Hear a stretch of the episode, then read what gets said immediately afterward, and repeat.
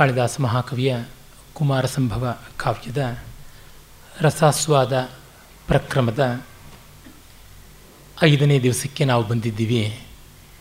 ಇನ್ನು ಮೂರನೇ ಸರ್ಗದ ಮೊದಲಿನಲ್ಲಿಯೇ ನುಲಿದಾಡ್ತಾ ಇದ್ದೀವಿ. ಏನು ಮಾಡೋದು? ಕಾವ್ಯದ ಸ್ವಾರಸ್ಯ ಅತಿಶಯವಾದದ್ದು. ಅದಕ್ಕಾಗಿ ಎಷ್ಟು ಗಚ್ಚದ್ ವ್ಯಾಖ್ಯಾನ ಅಂತ ರಾಮಸ್ವಾಮಿಯವರು ಹೇಳಿದರು ಅದು ಹಾಗೆ ನಿಂತು ನಿಂತು ಹೋಗುವಂಥದ್ದೇ ಆಗ್ತಾ ಇದೆ. ತೊಂದರೆ ಇಲ್ಲ. ಎಷ್ಟಾದರಷ್ಟು ಸರಿ ಮಂಕುತಿಮ್ಮ ಅಂತ ಡಿ ವಿ ಜಿಯವರು ಹೇಳಿದ್ದಾರೆ. ಎಷ್ಟಾದರಷ್ಟು ಸರಿ ಅಂತ ನಾವು ಕೂಡ ಮುಂದುವರಿಯಬಹುದು. ಮನ್ಮಥ ಶಿವನಿರುವ ಪರ್ವತ ಸಾನುವಿನ ಪ್ರದೇಶಕ್ಕೆ ಬಂದಿದ್ದಾನೆ. ಅಲ್ಲಿ ಅಕಾಲ ವಸಂತದ ವಿಜೃಂಭಣೆ ಎಲ್ಲೆಲ್ಲೂ ಗೋಚರವಾಗ್ತಾ ಇದೆ. ಅಲ್ಲಿ ನಾವು ಆ ಅಕಾಲ ವಸಂತದ ಬೇರೆ ಬೇರೆ ವೃಕ್ಷ ಪರಿಣಾಮವನ್ನು ನೋಡ್ತಾ ಇದ್ದೀವಿ. ವಸಂತದ ಅಶೋಕ, ಕರ್ಣಿಕಾರ ಎಲ್ಲ ಆದ ಮೇಲೆ ಪಲಾಶ, ಮುತ್ತುಗದ ಮರ. One of the finest verses which describes ಪಲಾಶ. ಬಾಲೇಂದು ವಕ್ರಾಣ್ಯ ವಿಕಾಸ ಭಾವಾತ್ ಬಭು ಪಲಾಶಾನ್ಯತಿಲೋಹಿತಾನಿ ಸದ್ಯೋ ವಸಂತೇನ ಸಮಾಗತೇನ ನ ಕಕ್ಷತಾನೀವ ವನಸ್ಥಲೀನಾಂ ಈ ವಸಂತ ಶೃಂಗಾರದ ಉದ್ದೀಪನ ವಿಭಾವವಾಗಿ ಬಂದಿರುವುದು. ನಮ್ಮಲ್ಲಿ ಉದ್ದೀಪನ ವಿಭಾವ ಅಂತಂದರೆ ಒಂದು ರಸವನ್ನು ಉಂಟು ಮಾಡುವುದಕ್ಕೆ ಬೇಕಾಗಿರ್ತಕ್ಕಂಥ ಅಡಿಟಿವ್ಸ್ ಎನ್ರಿಚಿಂಗ್ ಅಡಿಟಿವ್ಸ್ ಅಂತೀವಲ್ಲ ಆ ರೀತಿ. ಈಗ ಐಸ್ ಕ್ರೀಮ್ ತಯಾರು ಮಾಡೋದಕ್ಕೆ ಹಾಲು ಬೇಕು, ಸಕ್ಕರೆ ಬೇಕು, ಅದನ್ನು ಶೀತಲ ಮಾಡತಕ್ಕಂಥ ವ್ಯವಸ್ಥೆ ಬೇಕು. ಆದರೆ ಅದು ಹಾಗಲ್ಲದೆ ಗ್ಲಿಸರಿನ್ನು ಜಿಲ್ಲಟಿನ್ನು ಮುಂತಾದದ್ದು ಎಷ್ಟೆಷ್ಟೋ ಎನ್ರಿಚಿಂಗ್ ಎಲಿಮೆಂಟ್ಸ್ ಅಂತ ಹಾಕ್ತಾರೆ. ಆ ರೀತಿ ಉದ್ದೀಪನ ವಿಭಾವವಾಗಿ ಇದು ಕೂಡ ಬರುತ್ತದೆ. ಉದಾಹರಣೆಗೆ ನಮಗೆ ಎಲ್ಲಿ ನೋಡಿದ್ರೂ ಕೂಡ ಸಂದರ್ಭ ಐಸೋಲೇಟೆಡ್ ಆಗಿ ಕಾಣಿಸೋದಿಲ್ಲ. ಅಂದರೆ ಪೃಥಕ್ಕಾಗಿ ತೋರುವುದಿಲ್ಲ. ಎಲ್ಲ ಒಟ್ಟಾಗಿ ಸೇರಿ ಬರುತ್ತದೆ. ಆ ಸೇರುವಿಕೆಯಲ್ಲಿ ಪರಿಸರದ ವ್ಯಕ್ತಿ ವಿಶೇಷಗಳ ಪ್ರಭಾವ ಎಲ್ಲ ಕೂಡ ಉದ್ದೀಪನ ವಿಭಾವ ಅಂತ ಆಗುತ್ತದೆ ಇವುಗಳನ್ನು ಗಮನಿಸಿಕೊಳ್ಳದೇ ಇದ್ದರೆ ರಸಪುಷ್ಟಿ ಸಾಧ್ಯವೇ ಇಲ್ಲ. ಆ ಒಂದು ವಿವರಗಳನ್ನು ನಾನು ಧ್ವನ್ಯಾಲೋಕದ ಬಗ್ಗೆ ಮಾತನಾಡುವಾಗ ಸಾಕಷ್ಟು ಹೇಳಿದ್ದನಾದ್ದರಿಂದ ಮತ್ತೆ ಮರುಕಳಿಸಬೇಕಿಲ್ಲ. ಇಲ್ಲೀಗ ಶಿವನ ತಪೋಭಂಗಕ್ಕೆ ಬೇಕಾದ ವಾತಾವರಣವನ್ನು ಆ್ಯಂಬಿಯನ್ಸ್ ಅದನ್ನು ಮನ್ಮಥ ನಿರ್ಮಾಣ ಮಾಡ್ತಾ ಇದ್ದಾನೆ. ಹಾಗಾಗಿ ಪ್ರಕೃತಿ, ಹೂತು ಮಲರಿ ಹಣ್ಣಾಗಿ ಬೆಡಗಿನಿಂದ ನಿಲ್ಲುವ ರೀತಿ ಇದೆಯಲ್ಲ, ಅದನ್ನೂ ಶೃಂಗಾರದ ಪರಿಭಾಷೆಯಲ್ಲಿ ಹೇಳಬೇಕು.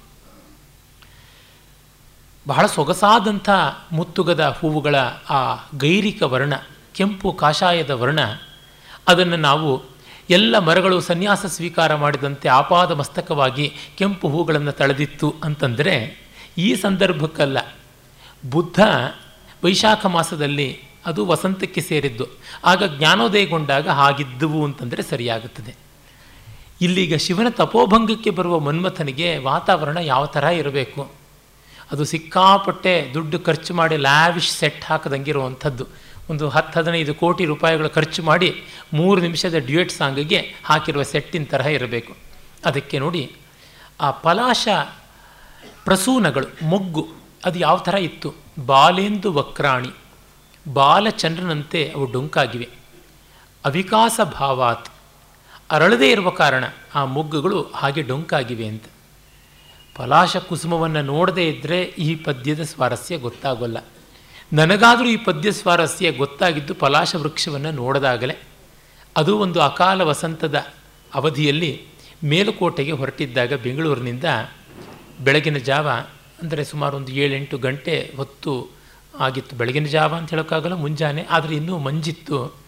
ಸೂರ್ಯನ ಬಿಸಿಲು ಆಗ ಬೀಳ್ತಾ ಇತ್ತು. ದಾರಿಯಲ್ಲಿ ಒಂದು ಪಲಾಶ ವೃಕ್ಷ ಕಾಣಿಸ್ತು. ನೋಡಿದ ತಕ್ಷಣ ಬಾಲೆಂದು ವಕ್ರಾಣಿ ಪದ್ಯ ಬಾಯಿಂದ ಬಂತು. ಅದು ಈ ರೀತಿ ಕೊಕ್ಕೆ ಇದ್ದಂತೆ ಇರುತ್ತೆ, ಅರ್ಧ ಚಂದ್ರನಂತೆ ಇರುತ್ತದೆ. ಅರಳಿ ಬಿಟ್ಟರೆ ಅದು ಆ ಹೂವಿನ ಆಕೃತಿ ಎಂಥದ್ದು ಅಂತಂದರೆ ಅರಳಿದರೆ ಒಂದು ಚಿಟ್ಟೆ ಕೂತಿರುವಂತೆ ತೋರುತ್ತೆ. ಅದಕ್ಕೆ ಬಯಲಾಟ್ರಲ್ ಸಿಮೆಟ್ರಿ ಅಂತ ಆ ರೀತಿಯಾದಂಥ ಒಂದು ಪ್ರಮಾಣ ಇರುವಂಥದ್ದು. ಈಗ ಸಾಮಾನ್ಯವಾಗಿ ದಾಸವಾಳವಾಗಲಿ, ಗುಲಾಬಿ ಆಗಲಿ, ಸಂಪಗಿ ಆಗಲಿ ಇವೆಲ್ಲ ರೇಡಿಯಲ್ ಸಿಮೆಟ್ರಿ ಅಂತ ಇರುವಂಥದ್ದು. ಆ ಹೂವಿನ ಮಧ್ಯದಲ್ಲಿ ಒಂದು ಅಕ್ಷ ಆಕ್ಸಿಸ್ ಪಾಸ್ ಆದರೆ ಅದು ಸುತ್ತ ತಿರುಗಿದ್ರೂ ಕೂಡ ಅದರ ಆಕಾರ ಒಂದೇ ಥರ ಇರುತ್ತೆ. ಆದರೆ ಈ ಶಂಕದ ಹೂವು ಇರಬಹುದು ಮತ್ತು ಎಷ್ಟೋ ಬಗೆಯಾದ ಆರ್ಕಿಡ್ಗಳಿರ್ಬೋದು, ಇವೆಲ್ಲ ಹಾಗಲ್ಲ. ಐದು ದಳ ಇರುತ್ತವೆ ಐದು ಐದು ದಿಕ್ಕಿನಲ್ಲಿದ್ದಿರುತ್ತವೆ ಮತ್ತು ಅವುಗಳ ಆಕಾರನೂ ಬೇರೆ ಬೇರೆ ರೀತಿಯಾಗಿರುತ್ತೆ. ಒಂದು ದಳ ಉದ್ದಕ್ಕಿರುತ್ತೆ, ಇನ್ನೊಂದು ದಳ ತುಂಬ ಚಿಕ್ಕದಾಗಿರುತ್ತೆ, ಮತ್ತು ಎರಡು ಮೀಡಿಯಮ್ ಆಗಿರುತ್ತವೆ ಹೀಗೆಲ್ಲ ಉಂಟು. ಈ ಪಲಾಶ ಪುಷ್ಪ ಅದೇ ಜಾತಿಯದು. ಹಾಗಾಗಿ ಅದು ಮೊಗ್ಗಾಗಿದ್ದಾಗ ಕೊಕ್ಕೆಯ ಆಕಾರದಲ್ಲಿರುತ್ತೆ, ಅರಳದ ಮೇಲೆ ಹಾಗಿರೋಲ್ಲ ಬಾಲೆಂದು ವಕ್ರತ್ವ ಇರೋದಿಲ್ಲ. ಆ ಹೂಗಳು ಬಾಲವಾಗಿದ್ದಾಗ ಬಾಲೆಂದು ವಕ್ರ. ಅವಿಕಾಸಿ ಭಾವ ಅಂತ ಅದಕ್ಕೆ ಕವಿ ಹೇಳಿರೋದು. ಪಲಾಶ ಕುಸುಮಾನಿ, ಪಲಾಶಾನಿ, ಅತಿಲೋಹಿತಾನಿ. ಸಂಸ್ಕೃತದಲ್ಲಿ ನಪುಂಸಕಲಿಂಗವನ್ನು ಇಟ್ಟಾಗ ಅದು ಹೂವಿಗೆ ಅಥವಾ ಹಣ್ಣಿಗೆ ಅಂತಾಗುತ್ತೆ ಪಲಾಶಂ ಅಂತಂದರೆ ಅದು ಪಲಾಶ ಪುಷ್ಪಂ ವಾ ಪಲಾಶ ಫಲಂ. ಪಲಾಶಃ ಅಂತಂದರೆ ಪಲಾಶ ವೃಕ್ಷ ಅಂತ. ಅದು ಭಾಷೆಯ ಲಾಘವ. ಆ ಸೌಂದರ್ಯ ನೋಡಿ ಅಷ್ಟು ಸೂಕ್ಷ್ಮತೆ ಇದೆ. ಈಗ ವಸಂತ ಅನ್ನುವ ನಾಯಕ ಬಂದ ಮೇಲೆ ಆ ಪ್ರಕೃತಿ ಅನ್ನುವ ನಾಯಿಕೆ ವನಸ್ಥಲಿ ಅನ್ನುವ ನಾಯಿಕೆ ಅಲ್ಲಿ ವನಸ್ಥಲಿ ಎನ್ನುವ ಸ್ತ್ರೀಲಿಂಗ ಬಳಸಿರೋದು ಅದೇ ಕಾರಣದಿಂದ. ವನಸ್ಥಲಿ ನಾಯಿಕೆಗೆ ಪ್ರಣಯದಿಂದ ಉಗುರಿನಲ್ಲಿ ಚಿವುಟಿದಂತೆ ಗುರುತು ಕಂಡಿದೆ ಅಂತ. ಪ್ರತಿಯೊಂದು ಪಲಾಶ ವೃಕ್ಷದ ಮೇಲೆ ಬೆಳೆದಿರುವ ಮೊಗ್ಗುಗಳು ರಕ್ತವರ್ಣದ ಮೊಗ್ಗುಗಳು ಉಗುರಿನ ಗುರುತಿನಂತೆ ಕಾಣಿಸ್ತಾ ಇದೆ. ನಖಕ್ಷತ, ದಂತಕ್ಷತ ಅಂತೆಲ್ಲ ಯಾವುದು ಪ್ರಸಿದ್ಧಿ ಉಂಟು, ಆ ನಖಕ್ಷತದಂತೆ ತೋರ್ತಾ ಇದೆ ಅಂತ ತುಂಬ ತುಂಬ ಅತಿಶಯ ರಮಣೀಯವಾದಂಥ ಚಿತ್ರಣವನ್ನು ಕೊಟ್ಟಿದ್ದಾನೆ. ಯಾವುದು? ಪಲಾಶ. ಪಲಾಶದಲ್ಲಿ ಪಕಾರವೂ ಅಲ್ಪ ಪ್ರಾಣ. ಅದು ಶಂಕರ ಶ, ಮೂರ್ಧನ್ಯ ಶ ಅಲ್ಲ. ಇದು ಬಂದುಬಿಟ್ಟಿದನುವೆ ತಾಲವ್ಯ ಶ ಶ. ಸಕಾರ ದಂತ್ಯ, ಶಕಾರ ಮೂರ್ಧನ್ಯ. ಇನ್ನು ಶಕಾರ ತಾಲವ್ಯ, ಶ ಅಂತೀವಲ್ಲ. ಪಲಾಶ ಅನ್ನುವಂಥದ್ದು. ಫಲಾಶ ಅಲ್ಲ. ಫಲಾಶ ಅಂತಂದರೆ ಫಲಂ ಅಶ್ನಾತೀತಿ ಫಲಾಶಃ ಅಂತ ಹಣ್ಣನ್ನು ತಿನ್ನುವವರಾಗಿಬಿಡ್ತಾರೆ. ಫಲಾಶ ಅನ್ನೋದಕ್ಕೆ ಮಾಂಸ ತಿನ್ನೋರು ಅರ್ಥ ಉಂಟು. ಫಲಂ ಅಶ್ನಾತೀತಿ ಫಲಾಶ ಅಂತ. ಅದರಿಂದಲೇ ಭೋಜರಾಜ ಬಹಳ ದೊಡ್ಡ ಚಮತ್ಕಾರವನ್ನು ಮಾಡ್ತಾನೆ. ತನ್ನ ಭೋಜಚಂಪು ಕಾವ್ಯದಲ್ಲಿ ಬರುತ್ತೆ. ಸಂಕ್ರಾಂತ ವರ್ಣಾಂತರಗಾಧಿಸೂನೋ ಸಂಪರ್ಕ ಪುಣ್ಯಾದಿವ ರಾಮಚಂದ್ರ ಕ್ಷತ್ರಕ್ರಮಾತ್ ಪಿಪ್ಪಲದಂಡ ಯೋಗ್ಯ ಪಲಾಶ ದಂಡಾಧೃತ ಪಾಣಿರಾಸೀತ್. ವಿಶ್ವಾಮಿತ್ರ ಕ್ಷತ್ರಿಯನಾದವನು ಬ್ರಾಹ್ಮಣನಾದ. ಹೀಗೆ ವರ್ಣಾಂತರವಾಗುವುದಕ್ಕೆ ಅವನೇ ದೊಡ್ಡ ಮಾರ್ಗದರ್ಶಿ. ಇವನ ಶಿಷ್ಯನಾದ ರಾಮನು ಅದೇ ದಾರಿಯನ್ನು ಹಿಡಿದಿದ್ದಾನ. ಕ್ಷತ್ರಿಯ ಕ್ರಮದಿಂದ ಇವನು ಪಲಾಶದಂಡ ಪಿಪ್ಪಲ ದಂಡವನ್ನು ಹಿಡಿಯಬೇಕು. ಕ್ಷತ್ರಿಯ ವಟು, ವಿಶ್ವಾಮಿತ್ರನ ಜೊತೆ ವಟುವಾಗಿದ್ದ ರಾಮ ಹೋಗಿದ್ದಲ್ವ ಯಜ್ಞ ದೀಕ್ಷೆಗೆ, ಅದಕ್ಕಾಗಿ ಇವನು ವಟು ಇನ್ನ. ವಟುವಿಗೆ ಕ್ಷತ್ರಿಯ ಪೈಪ್ಪಲಂ ಅಂತ ಸೂತ್ರ ಬರುತ್ತೆ. ಕ್ಷತ್ರಿಯನಾದವನು ಪಿಪ್ಪಲ ದಂಡ. ಅಂದರೆ ಅಶ್ವತ್ಥ ವೃಕ್ಷದ ದಂಡವನ್ನು ಹಿಡಿಯಬೇಕು ಬ್ರಹ್ಮಚರ್ಯಾಶ್ರಮದಲ್ಲಿ ಅಂತ. ಆದರೆ ಇವನೀಗ ಪಲಾಶ ದಂಡ ಹಿಡ್ಕೊಂಡಿದ್ದಾನೆ ಅಂತ ಪಲಾಶ ದಂಡ ಬ್ರಾಹ್ಮಣನಿಗೆ ಪಲಾಶೋ ಬ್ರಾಹ್ಮಣಸ್ಯ ಅಂತ ಸೂತ್ರ ಇದೆ. ಆಪಸ್ತಂಭ ಅಶ್ವಲಾನಾದಿಗಳಲ್ಲಿ ಬರುತ್ತೆ ಪಲಾಶವನ್ನು ಬ್ರಾಹ್ಮಣ ಹಿಡ್ಕೊಳ್ಬೇಕಾದ ದಂಡ ಅಂತ. ವೈಶ್ಯ ಔದುಂಬರಂ ಅಂತ ಔದುಂಬರವನ್ನು ವೈಶ್ಯ ಹಿಡ್ಕೊಳ್ಬೇಕು ಅಂತೆಲ್ಲ ಬರುತ್ತೆ. ಇಲ್ಲಿ ಪಲಾಶ ಅನ್ನೋದಕ್ಕೆ ಫಲಮಶ್ನಾತೀತಿ ಪಲಾಶ ಅಂತ ಹಸಿ ಮಾಂಸ ತಿನ್ನುವ ರಾಕ್ಷಸರು ಅವ್ರನ್ನ ದಂಡಯತೀತಿ ಪಲಾಶ ದಂಡ. ಪಲಾಶ ದಂಡಾಯ ಆದೃತ ಪಾಣಿ ಪಲಾಶ ದಂಡವನ್ನು ಹಿಡ್ಕೊಂಡಿರ್ತಕ್ಕಂಥವನಾಗಿದ್ದ ಅಂತ ಹೇಳಿ ಶ್ಲೇಷವನ್ನು ಅಲ್ಲಿ ಮಾಡ್ತಾನೆ.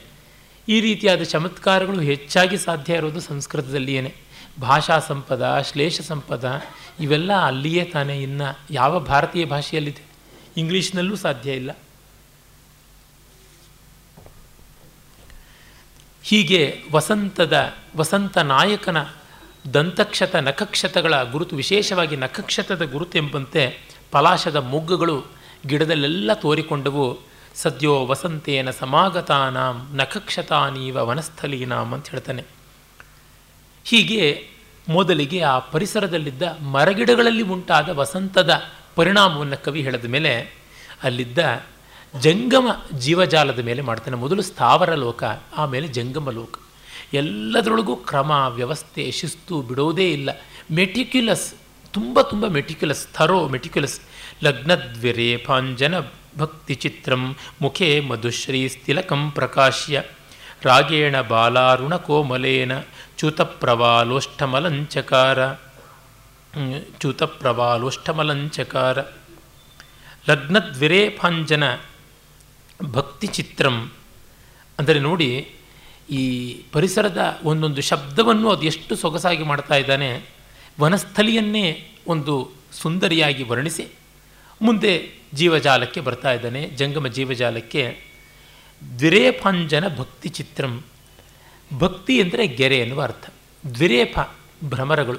ಭ್ರಮರಗಳು ಅನ್ನುವಂಥ ಕಾಡಿಗೆಯ ಮೂಲಕವಾಗಿ ಸೋಗೆ ತೀಡಿಕೊಂಡಿದೆ ಪ್ರಕೃತಿ ಅಂತ. ಲಗ್ನ ದ್ವಿರೇಫಾಂಜನ ಭಕ್ತಿ ಚಿತ್ರಂ. ಭಕ್ತಿ ಅನ್ನೋದಕ್ಕೆ ನಾವು ಆ ಇಷ್ಟು ಯಾವ ಲೋಕದಲ್ಲಿ ಪ್ರಸಿದ್ಧವಾದ ಅರ್ಥ ಹೇಳ್ತೀವಲ್ಲ?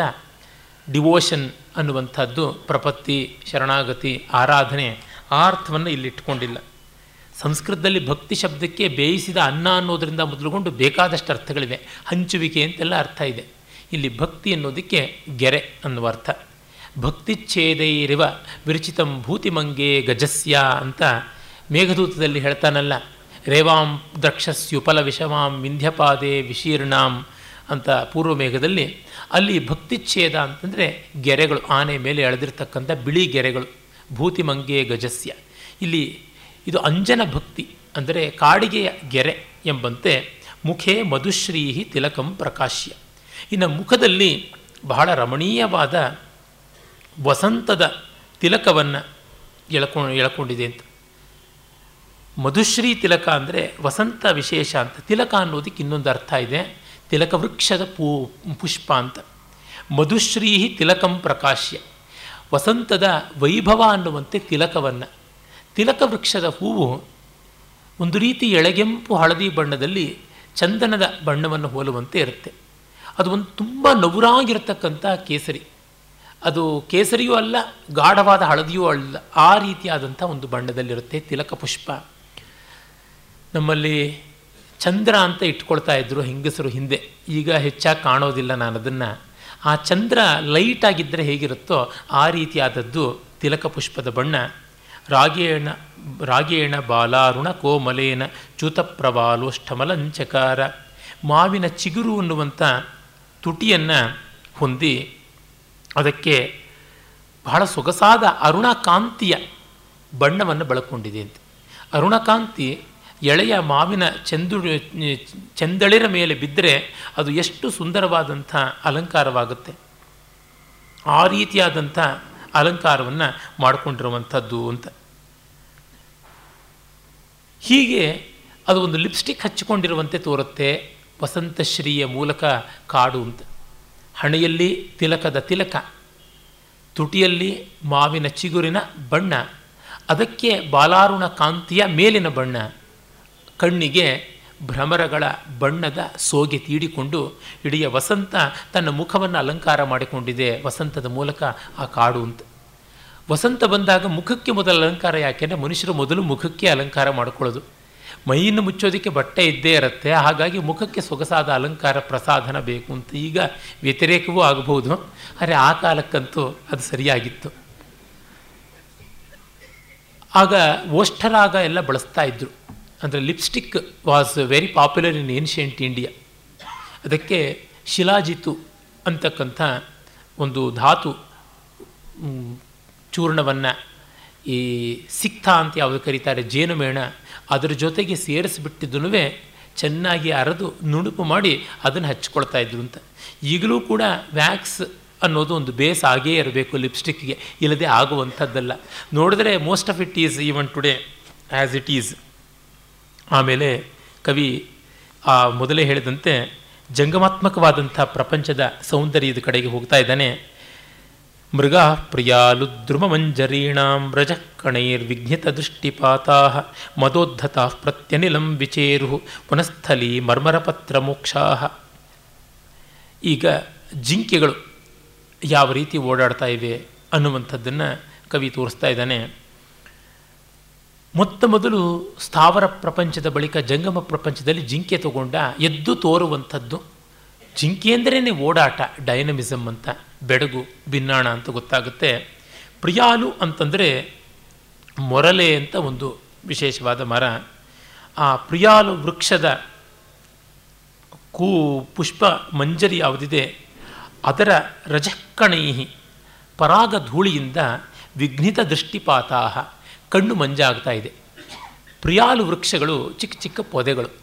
ಆ ಪೊದೆಗಳ ಹತ್ತಿರ ಜಿಂಕೆಗಳು ಮೇಯೋಕ್ಕೆ ಹೋದಾಗ ಆ ಪರಾಗ ಧೂಳಿ ಬಂದು ಅವುಗಳ ಕಣ್ಣಿಗೆ ಬೀಳುತ್ತವೆ. ಕಣ್ಣಿಗೆ ಬಿದ್ದ ತಕ್ಷಣ ಅವಕ್ಕೆ ದಿಕ್ಕಾಪಾಲಾಗುವಂತೆ ಸಾಧ್ಯವಾಗುತ್ತದೆ. ಮದೋದ್ಧತಾಹ. ಅವು ತುಂಬ ಮದಿಸಿವೆ. ಪ್ರತ್ಯನಿಲಂ ವಿಚೇರು ಗಾಳಿಗೆ ಎದುರಾಗಿ ಅವು ಓಡ್ತಾ ಇವೆ. ದಿಕ್ಕು ಕಾಣದೆ ಗಾಳಿಗೆ ಎದುರಾಗಿ ಓಡ್ತಾ ಇವೆ. ವನಸ್ಥಲಿ ಮರ್ಮರ ಪತ್ರ ಮೋಕ್ಷಾಹ. ಹಾಗೆ ಓಡುವಾಗ ಅದಿನ್ನೂ ಅಕಾಲ ವಸಂತ ಅಲ್ವಾ? ಶಿಶಿರದಲ್ಲಿ ದಳದಳನೆ ಉದುರತಕ್ಕಂಥ ತರಗಲೆಗಳಿವೆ. ಆ ತರಗಲೆಗಳ ಮೇಲೆ ಸರಸರ ಸರಸರ ಹೆಜ್ಜೆ ಹಾಕಿಕೊಂಡು ಓಡ್ತಾ ಇವೆ ಅಂತ.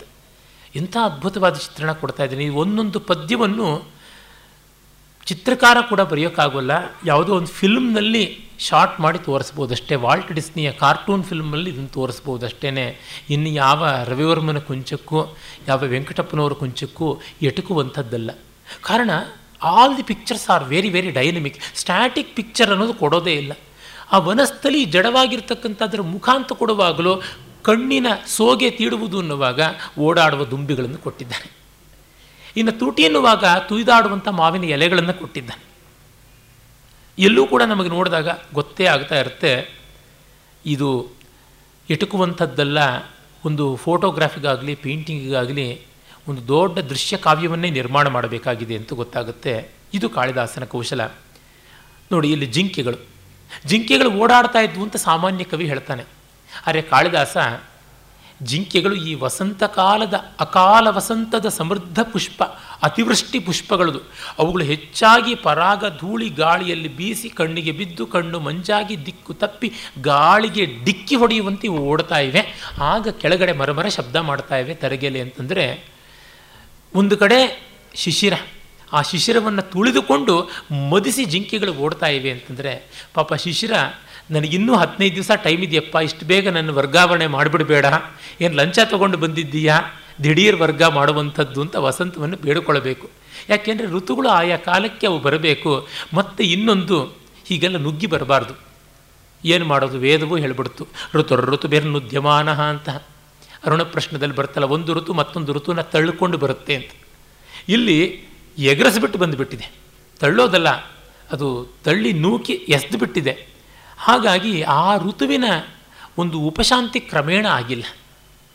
ತರಗೆಲೆ ಬಿದ್ದು, ಅದರ ಮೇಲೆ ಇಬ್ಬನಿ ಬಿದ್ದು, ಅದು ಮೆತ್ತಗಾಗ್ತಾ ಇದ್ದಂತೆ, ಅದು ಧೂಳಲ್ಲಿ ಧೂಳಾಗಿ, ಕಸದಲ್ಲಿ ಕಸವಾಗಿ, ಮಣ್ಣಲ್ಲಿ ಮಣ್ಣಾಗಿ ಹೋಗುತ್ತೆ. ಅದೆಲ್ಲ ಆಗೋಕ್ಕೆ ಮುಂಚೆನೇ ಇವುಗಳು ಬಂದುಬಿಟ್ವು. ಹಾಗಾಗಿ ಈ ಸಮೃದ್ಧವಾದ ತರಗೆಲೆಯೂ ಇದೆ. ಅದರ ಮೇಲೆ ಜಿಂಕೆ ಓಡಾಡ್ತಾ ಇದೆ. ಜಿಂಕೆಯ ಓಡುವಿಕೆಯ ಚಲನೆ ಒಂದು. ಆ ಜಿಂಕೆಯ ಮೈಬಣ್ಣ, ಚುಕ್ಕೆ ಮತ್ತು ಅಲ್ಲಿರುವಂಥದ್ದು ಒಂದೇ ಎರಡೇ ಬಗೆ ಬಗೆಯಾದ ಜಿಂಕೆಗಳು. ಅದು ರೋಹಿತ ಮೃಗ ಕೆಂಪು ಬಣ್ಣದ್ದಿರ್ಬೋದು, ಕೃಷ್ಣಸಾರ ಕಪ್ಪು ಬಣ್ಣದ್ದಿರ್ಬೋದು, ಹರಿಣ ಸಾಮಾನ್ಯವಾದಂಥದ್ದಿರ್ಬೋದು, ಏಣ ಸ್ಪಾಟೆಡ್ ಡೀರ್ ಅಂತೀವಲ್ಲ ಅದು ಇರಬಹುದು ಈ ರೀತಿಯಾದ ಬಗೆ ಬಗೆಯ ಜಿಂಕೆಗಳು ಓಡುವುದಿರಬಹುದು ಜೊತೆಗೆ ಆ ಗಾಳಿ ಬೀಸುವಿಕೆ ಅದರ ವೇಗ, ಅದಕ್ಕೆ ಗಿಡಗಳು ತೊಯ್ದಾಡುವಿಕೆ, ಅದೆಲ್ಲ ಉಂಟು. ಎಲ್ಲಕ್ಕಿಂತ ಮಿಗಿಲಾಗಿ ತರಗೆಲೆಗಳ ಶಬ್ದ. ಕಾಳಿದಾಸನಂಥ ಕವಿ ಯಾವುದೇ ಒಂದು ವರ್ಣನೆಯ ಪದ್ಯದಲ್ಲಿಯೋ ಒಂದು ಇಂದ್ರಿಯಕ್ಕೆ ವಿಷಯವನ್ನು ಇಡೋಲ್ಲ. ಮೂರು ನಾಲ್ಕು ಇಂದ್ರಿಯಗಳಿಗಾದರೂ ಇಡ್ತಾನೆ. ಇಲ್ಲಿ ನೋಡಿ ಆ ಒಂದು ಪ್ರಿಯಾಲು ಪುಷ್ಪ ಅನ್ನುವಾಗ ಅದರ ಪರಿಮಳ ನಮಗೆ ವ್ಯಂಗ್ಯವಾಗಿ ಬರುವಂಥದ್ದು. ತರಗಲೆ ಶಬ್ದ ನಮಗೆ ಗೋಚರವಾಗುವಂಥದ್ದು. ಜಿಂಕೆಗಳ ಚಲನೆ ಗೋಚರವಾಗುವುದು, ಗಾಳಿಯ ಸ್ಪರ್ಶ ಗೋಚರ ಆಗೋದು ನಾಲ್ಕು ಇಂದ್ರಿಯ ಬಂದುಬಿಡುತ್ತೆ. ಅವನು ಸಾಮಾನ್ಯದಲ್ಲಿ ಪದ್ಯ ಮುಗಿಸೋದಿಲ್ಲ. ಇಷ್ಟು ಗಾಢವಾಗಿ ಪ್ರಪಂಚವನ್ನು ಯಾಕೆ ನಮಗೆ ಮುಟ್ಟಿಸ್ತಾ ಇದ್ದಾನೆ? ಪಾಶ್ಚಾತ್ಯ ಎಷ್ಟೋ ಜನ ವೆರಿ ಸೆನ್ಶಿಯಲ್ ಪೊಯೆಟ್ ಅಂತಾರೆ ಕಾಳಿದಾಸನ್ನ. ಅವ್ರದ್ದು ಬಡತನ ಅಂತ ನನಗನ್ಸುತ್ತೆ. ಕಾಳಿದಾಸ ಇಡೀ ವಿಶ್ವವನ್ನು ನಮಗೆ ಗಾಢವಾಗಿ, ನಿರ್ಭರವಾಗಿ ತಂದು ಕೊಡಬೇಕು ಅಂತ ನೋಡ್ತಾನೆ. Anything has to be conveyed very intensely ಗಾಢವಾಗಿ ತಂದು ಕೊಡದೇ ಇದ್ದರೆ ಕವಿ ಹಾಕಬೇಕು ನಾವೇ ನೋಡ್ಕೋತೀವಿ. ಕವಿಯ ಕೆಲಸವೇನೆ ತುಂಬ ಕಾನ್ಸಂಟ್ರೇಟೆಡ್ ಆಗಿ ಕೊಡ್ತಕ್ಕಂಥದ್ರೊಳಗೆ. ಹೀಗಾಗಿ ಅವನು ಕೊಟ್ಟು, ಇಷ್ಟು ಸುಂದರವಾದ ಜಗತ್ತು ನೋಡಿ ಸಂತೋಷ ಪಡಿ ಇದನ್ನು ಪೊಸೆಸಿವ್ನೆಸ್ ಇಲ್ಲದೆ ನೋಡಿ, ಆಗ ನಿಮಗೆ ಸಂತೋಷ ಕಾಣಿಸುತ್ತೆ ಅನ್ನೋದನ್ನು ಹೇಳದಂಥವನು ಸೌಂದರ್ಯವನ್ನು ಒಂದು ಮತದಂತೆ, ಅದನ್ನು ಒಂದು ಪರಮಾಚಾರ್ಯನಂತೆ ಮಾಡ್ತಾ ಇದ್ದವನು Kalidasa. He is the pontiff of beauty is the monarch of beauty ಅಂತ ಕರೀಬಹುದು. ಇನ್ಯಾರೂ ಇಲ್ಲ. ಈ ಮಟ್ಟಕ್ಕೆ ಸೌಂದರ್ಯವನ್ನು, ಈ ದೈವಿಕವಾದ ರೀತಿಯಲ್ಲಿ ಚಿತ್ರಿಸ್ತಕ್ಕಂಥವ್ರು. ಸಾಮಾನ್ಯವಾಗಿ ಸೌಂದರ್ಯವನ್ನು ಉತ್ಕಟವಾಗಿ ಚಿತ್ರಿಸುವಾಗ ಅದು ಮಂಡಿಯಿಂದ ಕೆಳಕ್ಕೆ ಬಂದುಬಿಡುತ್ತೆ, ಕಾಮಚಾರ ಅಂತ ಅನಿಸಿಕೊಳ್ಳುತ್ತೆ. ಇನ್ನು ಅದನ್ನು ಬಿಟ್ಟವರೆಲ್ಲರೂ ಕೂಡ ಸಂಪೂರ್ಣವಾಗಿ ಬರಡು ಮರುಭೂಮಿಗಳಾಗಿಬಿಡ್ತಾರೆ. ಕಾಳಿದಾಸ ಮಾತ್ರ ಸಮೃದ್ಧವಾದಂಥ ಬಹಳ ಬಹಳ ಫಲವತ್ತಾದಂಥ ನೆಲದಲ್ಲಿ ದೇವಪಾರಿಜಾತವನ್ನು ಬೆಳೀತಾನೆ. ಅದು ಅವನ ಕಾವ್ಯಶಕ್ತಿ. ಚೂತಾಂಕುರಸ್ವಾದ ಕಷಾಯ ಕಂಠ ಪುಂಸ್ಕೋಕಿಲೋ ಯನ್ ಮಧುರಂ ಚುಕೂಜ ಮನಸ್ವಿನಿ ಮಾನವಿಘಾತ ದಕ್ಷಂ ತದೇವ ಜಾತಂ ವಚನಂ ಸ್ಮರಸ್ಯ. ಚೂತಾಂಕುರಸ್ವಾದ ಕಷಾಯ ಕಂಠ ಮಾವಿನ ಎಲೆಗಳನ್ನು ಆಸ್ವಾದ ಮಾಡಿ ಗಂಟಲನ್ನು ಒಂದು ರೀತಿ ಕಹಿ ಮಾಡಿಕೊಂಡಿದೆ ಅಂತ ಹೇಳ್ಬೋದು ಕಷಾಯ ಅಂತನ್ನೋದಕ್ಕೆ ಪ್ರೀತಿ, ಅನುರಕ್ತಿ ಎನ್ನುವಂಥ ಅರ್ಥವನ್ನು ಕೂಡ ಮಾಡಬಹುದು. ಸರಭಾವಪತೆ ರಕ್ತೆ ಕಷಾಯ ಇತಿ ಕೇಶವ ಅಂತ ಮಲ್ಲಿನಾಥ ಕೇಶವ ಕೋಶ ಅಂತ ಒಂದು ವಿರಳ ಪ್ರಚುರವಾದ ಶಬ್ದಕೋಶ ಇದೆ, ಅದನ್ನು ಕೋಟ್ ಮಾಡ್ತಾನೆ. ಮತ್ತು ಸಾಮಾನ್ಯವಾಗಿ ಗಂಟಲು ಸರಿಯಾಗಬೇಕು ಅಂದರೆ ಸಿಹಿಯಾದದ್ದನ್ನು ತಿಂದರೆ ವಿಪರೀತವಾಗುತ್ತೆ. ಚೆನ್ನಾಗಿ ಸ್ವೀಟ್ ತಿಂದು ಬಂದರೆ ಸಂಗೀತ ಕಚೇರಿ ಮಾಡೋಕ್ಕಾಗಲ್ಲ. ಅದೇ ಫಸ್ಟ್ ಕ್ಲಾಸ್ ಮೆಣಸಿನ ಸಾರು ಕುಡಿದು ಬಂದರೆ, ಒಂದು ಸ್ವಲ್ಪ ಮೆಂತಿದ ದೋಸೆ ಬಿಸಿ ಬಿಸಿಯಾಗಿ ಗಂಟ್ಲಿಗೆ ಇಳಿಸಿ ಬಂದರೆ, ಅಥವಾ ಶುಂಠಿ ಇತ್ಯಾದಿಯನ್ನು, ಇಲ್ಲ ಚೆನ್ನಾಗಿರ್ತಕ್ಕಂಥ ಒಂದು ಬೀಡ ಹಾಕ್ಕೊಂಡು ಬಂದರೂ ಕೂಡ ಒಗರು, ತಿಕ್ತ ಅಂತೀವಲ್ಲ, ಆಗ ಗಂಟಲು ಬಹಳ ಫ್ರೀ ಆಗುತ್ತೆ. ಆಗ ಗಂಟ್ಲಿಂದ ಮಧುರ ಸ್ವರ ಬರುತ್ತೆ. ಮಧುರ ಸ್ವರ ಬರೋದಕ್ಕೆ ಕಷಾಯ ಪ್ರಯೋಗ ಮಾಡಬೇಕಾದದ್ದು, ಕಟು ಪ್ರಯೋಗ ಮಾಡಬೇಕಾದ್ದು ಒಂದು ಅನಾಮಲೆ, ವೈಚಿತ್ರ್ಯ. ಇದು ಎರಡೂ ರೀತಿಯಲ್ಲಿ ನಮಗೆ ಗಮನಕ್ಕೆ ಬರುತ್ತೆ. ಮಾವಿನ ಚಿಗುರು ಒಗರಿನದು. ಅದನ್ನು ತಿಂದು ಕೋಗಿಲೆಗೆ ಕಂಠ ಮಧುರವಾಯಿತು. ಆ ದೃಷ್ಟಿಯಿಂದ ಮತ್ತು ಇನ್ನೊಂದು ಕಷಾಯ ಕಂಠ ಅಂದರೆ ಪ್ರೀತಿಪೂರ್ಣವಾದ ಕಂಠ. ಪುಂಸ್ಕೋಕಿಲೋ ಎನ್ ಮಧುರಂ ಚುಕೂಜ, ಗಂಡು ಕೋಗೆಲೆ ಮಧುರವಾಗಿ ಕೂಗಿತು ಅಂತ ತುಂಬ ಜನಕ್ಕೆ ಗೊತ್ತಿಲ್ಲ. ಧ್ವನಿ ಮಾಡುವುದು ಗಂಡು ಕೋಗಿಲೆಯೇ, ಹೆಣ್ಣು ಕೋಗಿಲೆ ಅಲ್ಲ. ನಮ್ಮ ಹಾಡುಗಾರರಿಗೆಲ್ಲ ಬಿರುದು ಕೊಡುವಾಗ ಗಂಡಸರಿಗೆ ಸಾಮಾನ್ಯ ಕೋಗಿಲೆ ಅಂತ ಕೊಡೋದಿಲ್ಲ. ಹೆಂಗಸರಿಗೆ ಕೊಟ್ಟಿದ್ದು ಕೊಟ್ಟಿದ್ದೆ nightingale of India, nightingale of America ಅಂತ. ಆ ಹೆಣ್ಣು ಕೋಗಿಲೆ ಏನು ಸದ್ದು ಮಾಡೋದಿಲ್ಲ, ಮೂಗಿ ಸುಮ್ಮನೆ ಬಾಯಿ ಬಡ್ಕೊಂಡು ಕೂತಿರುತ್ತೆ. ಗಂಡು ಕೋಗಿಲೆಯೇ ಶಬ್ದ ಮಾಡುವಂಥದ್ದು. ಮನುಷ್ಯಲೋಕವೂ ಸೇರಿದಂತೆ ನನ್ನ ದೃಷ್ಟಿಯಲ್ಲಿ ಪುರುಷ ಪ್ರಪಂಚಕ್ಕೆ ಸೌಂದರ್ಯ ಇರೋದು ಸ್ತ್ರೀ ಪ್ರಪಂಚಕ್ಕೆ ಅಷ್ಟಲ್ಲ. ಇದನ್ನು ಯಾವ ಸ್ತ್ರೀಯರು ಎಷ್ಟೇ ಆಕ್ಷೇಪ ಮಾಡಿದ್ರೂ ಪರವಾಗಿಲ್ಲ. ಪಕ್ಷಿ, ಪ್ರಾಣಿ ಕ್ರಿಮಿಕೀಟ ವರ್ಗದಿಂದ ನೋಡಿ ಗೊತ್ತಾಗುತ್ತೆ. ಗಂಡು ಮೀನಿಗಿರುವ ಸೌಂದರ್ಯ ಹೆಣ್ಣು ಮೀನಿಗೆ ಕಾಣಿಸೋಲ್ಲ. ಪೀಸೀಸ್ ಅಲ್ಲಿಂದ ಶುರು ಮಾಡ್ಬೋದು. ಆಮೇಲಿಂದ ನಾವು ನೋಡಿದಂತೆ ಗಂಡು ಜೇಡ, ಗಂಡು ಜಿರಳೆ, ಜಿರಳೆಯಲ್ಲಿ ಚೆಲುವ, ಜಿರಳೆಗಳ ಮಧ್ಯೆ ಗಂಡು ಜಿರಳೆಗೆ ಚೆಲುವು ಅಂತ ಅನ್ನಬೇಕು. ಅಷ್ಟು ಸಾಪೇಕ್ಷವಾಗಿ. ಗಂಡು ಹಕ್ಕಿಗಳು ನೋಡಿ. ಗಂಡು ನವಿಲಿಗಿರುವಂಥ ಗರಿಗಳ ಸೌಂದರ್ಯ ಹೆಣ್ಣು ನವಿಲಿಗೆ ಹೇಗಿದೆ. ನಾಟ್ಯ ಮಯೂರಿ ಅಂತ ಹೆಣ್ಣಿಗೆ ಬಿರುದು ಕೊಡ್ತಾರೆ. ಆ ಹೆಣ್ಣು ನವಿಲಿಗೆ ಬಾಲವೇ ಇರೋದಿಲ್ಲ. ಅದು ಏನು ಆಡಿಸುತ್ತೆ ಪಾಪ? ಏನೂ ಇಲ್ಲ. ಆಡಿಸೋಕ್ಕೂ ಇಲ್ಲ, ಕಾಡಿಸೋಕ್ಕೂ ಇಲ್ಲ, ಎಂಥದ್ದು ಇಲ್ಲ. ಹಾಗೆ ನೋಡಿ, ಸಿಂಹ, ಗಂಡು ಸಿಂಹಕ್ಕಿರ್ತಕ್ಕಂಥ ಜೂಲುಗಳ ಸೌಂದರ್ಯ, ಈ ಗೂಳಿಗಿರ್ತಕ್ಕಂಥ ಹಿಳಿಲು ಮೊದಲಾದರ ಸೌಂದರ್ಯ, ಗಂಡಾನೆಗಿರ್ತಕ್ಕಂಥ ದಂತದ ಸೌಂದರ್ಯ, ಹೀಗೆ ಎಲ್ಲಿ ನೋಡಿದ್ರೂ ನಮಗೆ ಗೊತ್ತಾಗುತ್ತೆ. ಇದನ್ನು ಮುಂದಿನ ಕವಿಗಳು ಎಲ್ಲಿವರೆಗೂ ಮರೆತು ಬಿಟ್ಟರು ಅಂದರೆ ಅವರಿಗೆ ಮಾವಿನ ಮರ ಯಾವುದು ಅಂತ ಗೊತ್ತಿಲ್ಲ. ಚೂತ ಲತಾ ಅಂತ ಬರೀತಾರೆ, ಮಾವಿನ ಬಳ್ಳಿ ಅಂತ ಬರೀತಾರೆ, ಲವಂಗ ಲತಾ ಅಂತ ಬರೀತಾರೆ. ಲಲಿತ ಲವಂಗ ಲತಾ ಪರಿಶೀಲನ ಅಂತ ಜಯದೇವ ಶುರು ಮಾಡ್ತಾನೆ. ಸಾಲು ಇಂಪಾಗಿದೆಯೇ ಹೊರತುನುವೆ ಅದು ಅರ್ಥದೃಷ್ಟಿಯಿಂದ ಪ್ರಶ್ನಾರ್ಥಕವಾಗಿದೆ.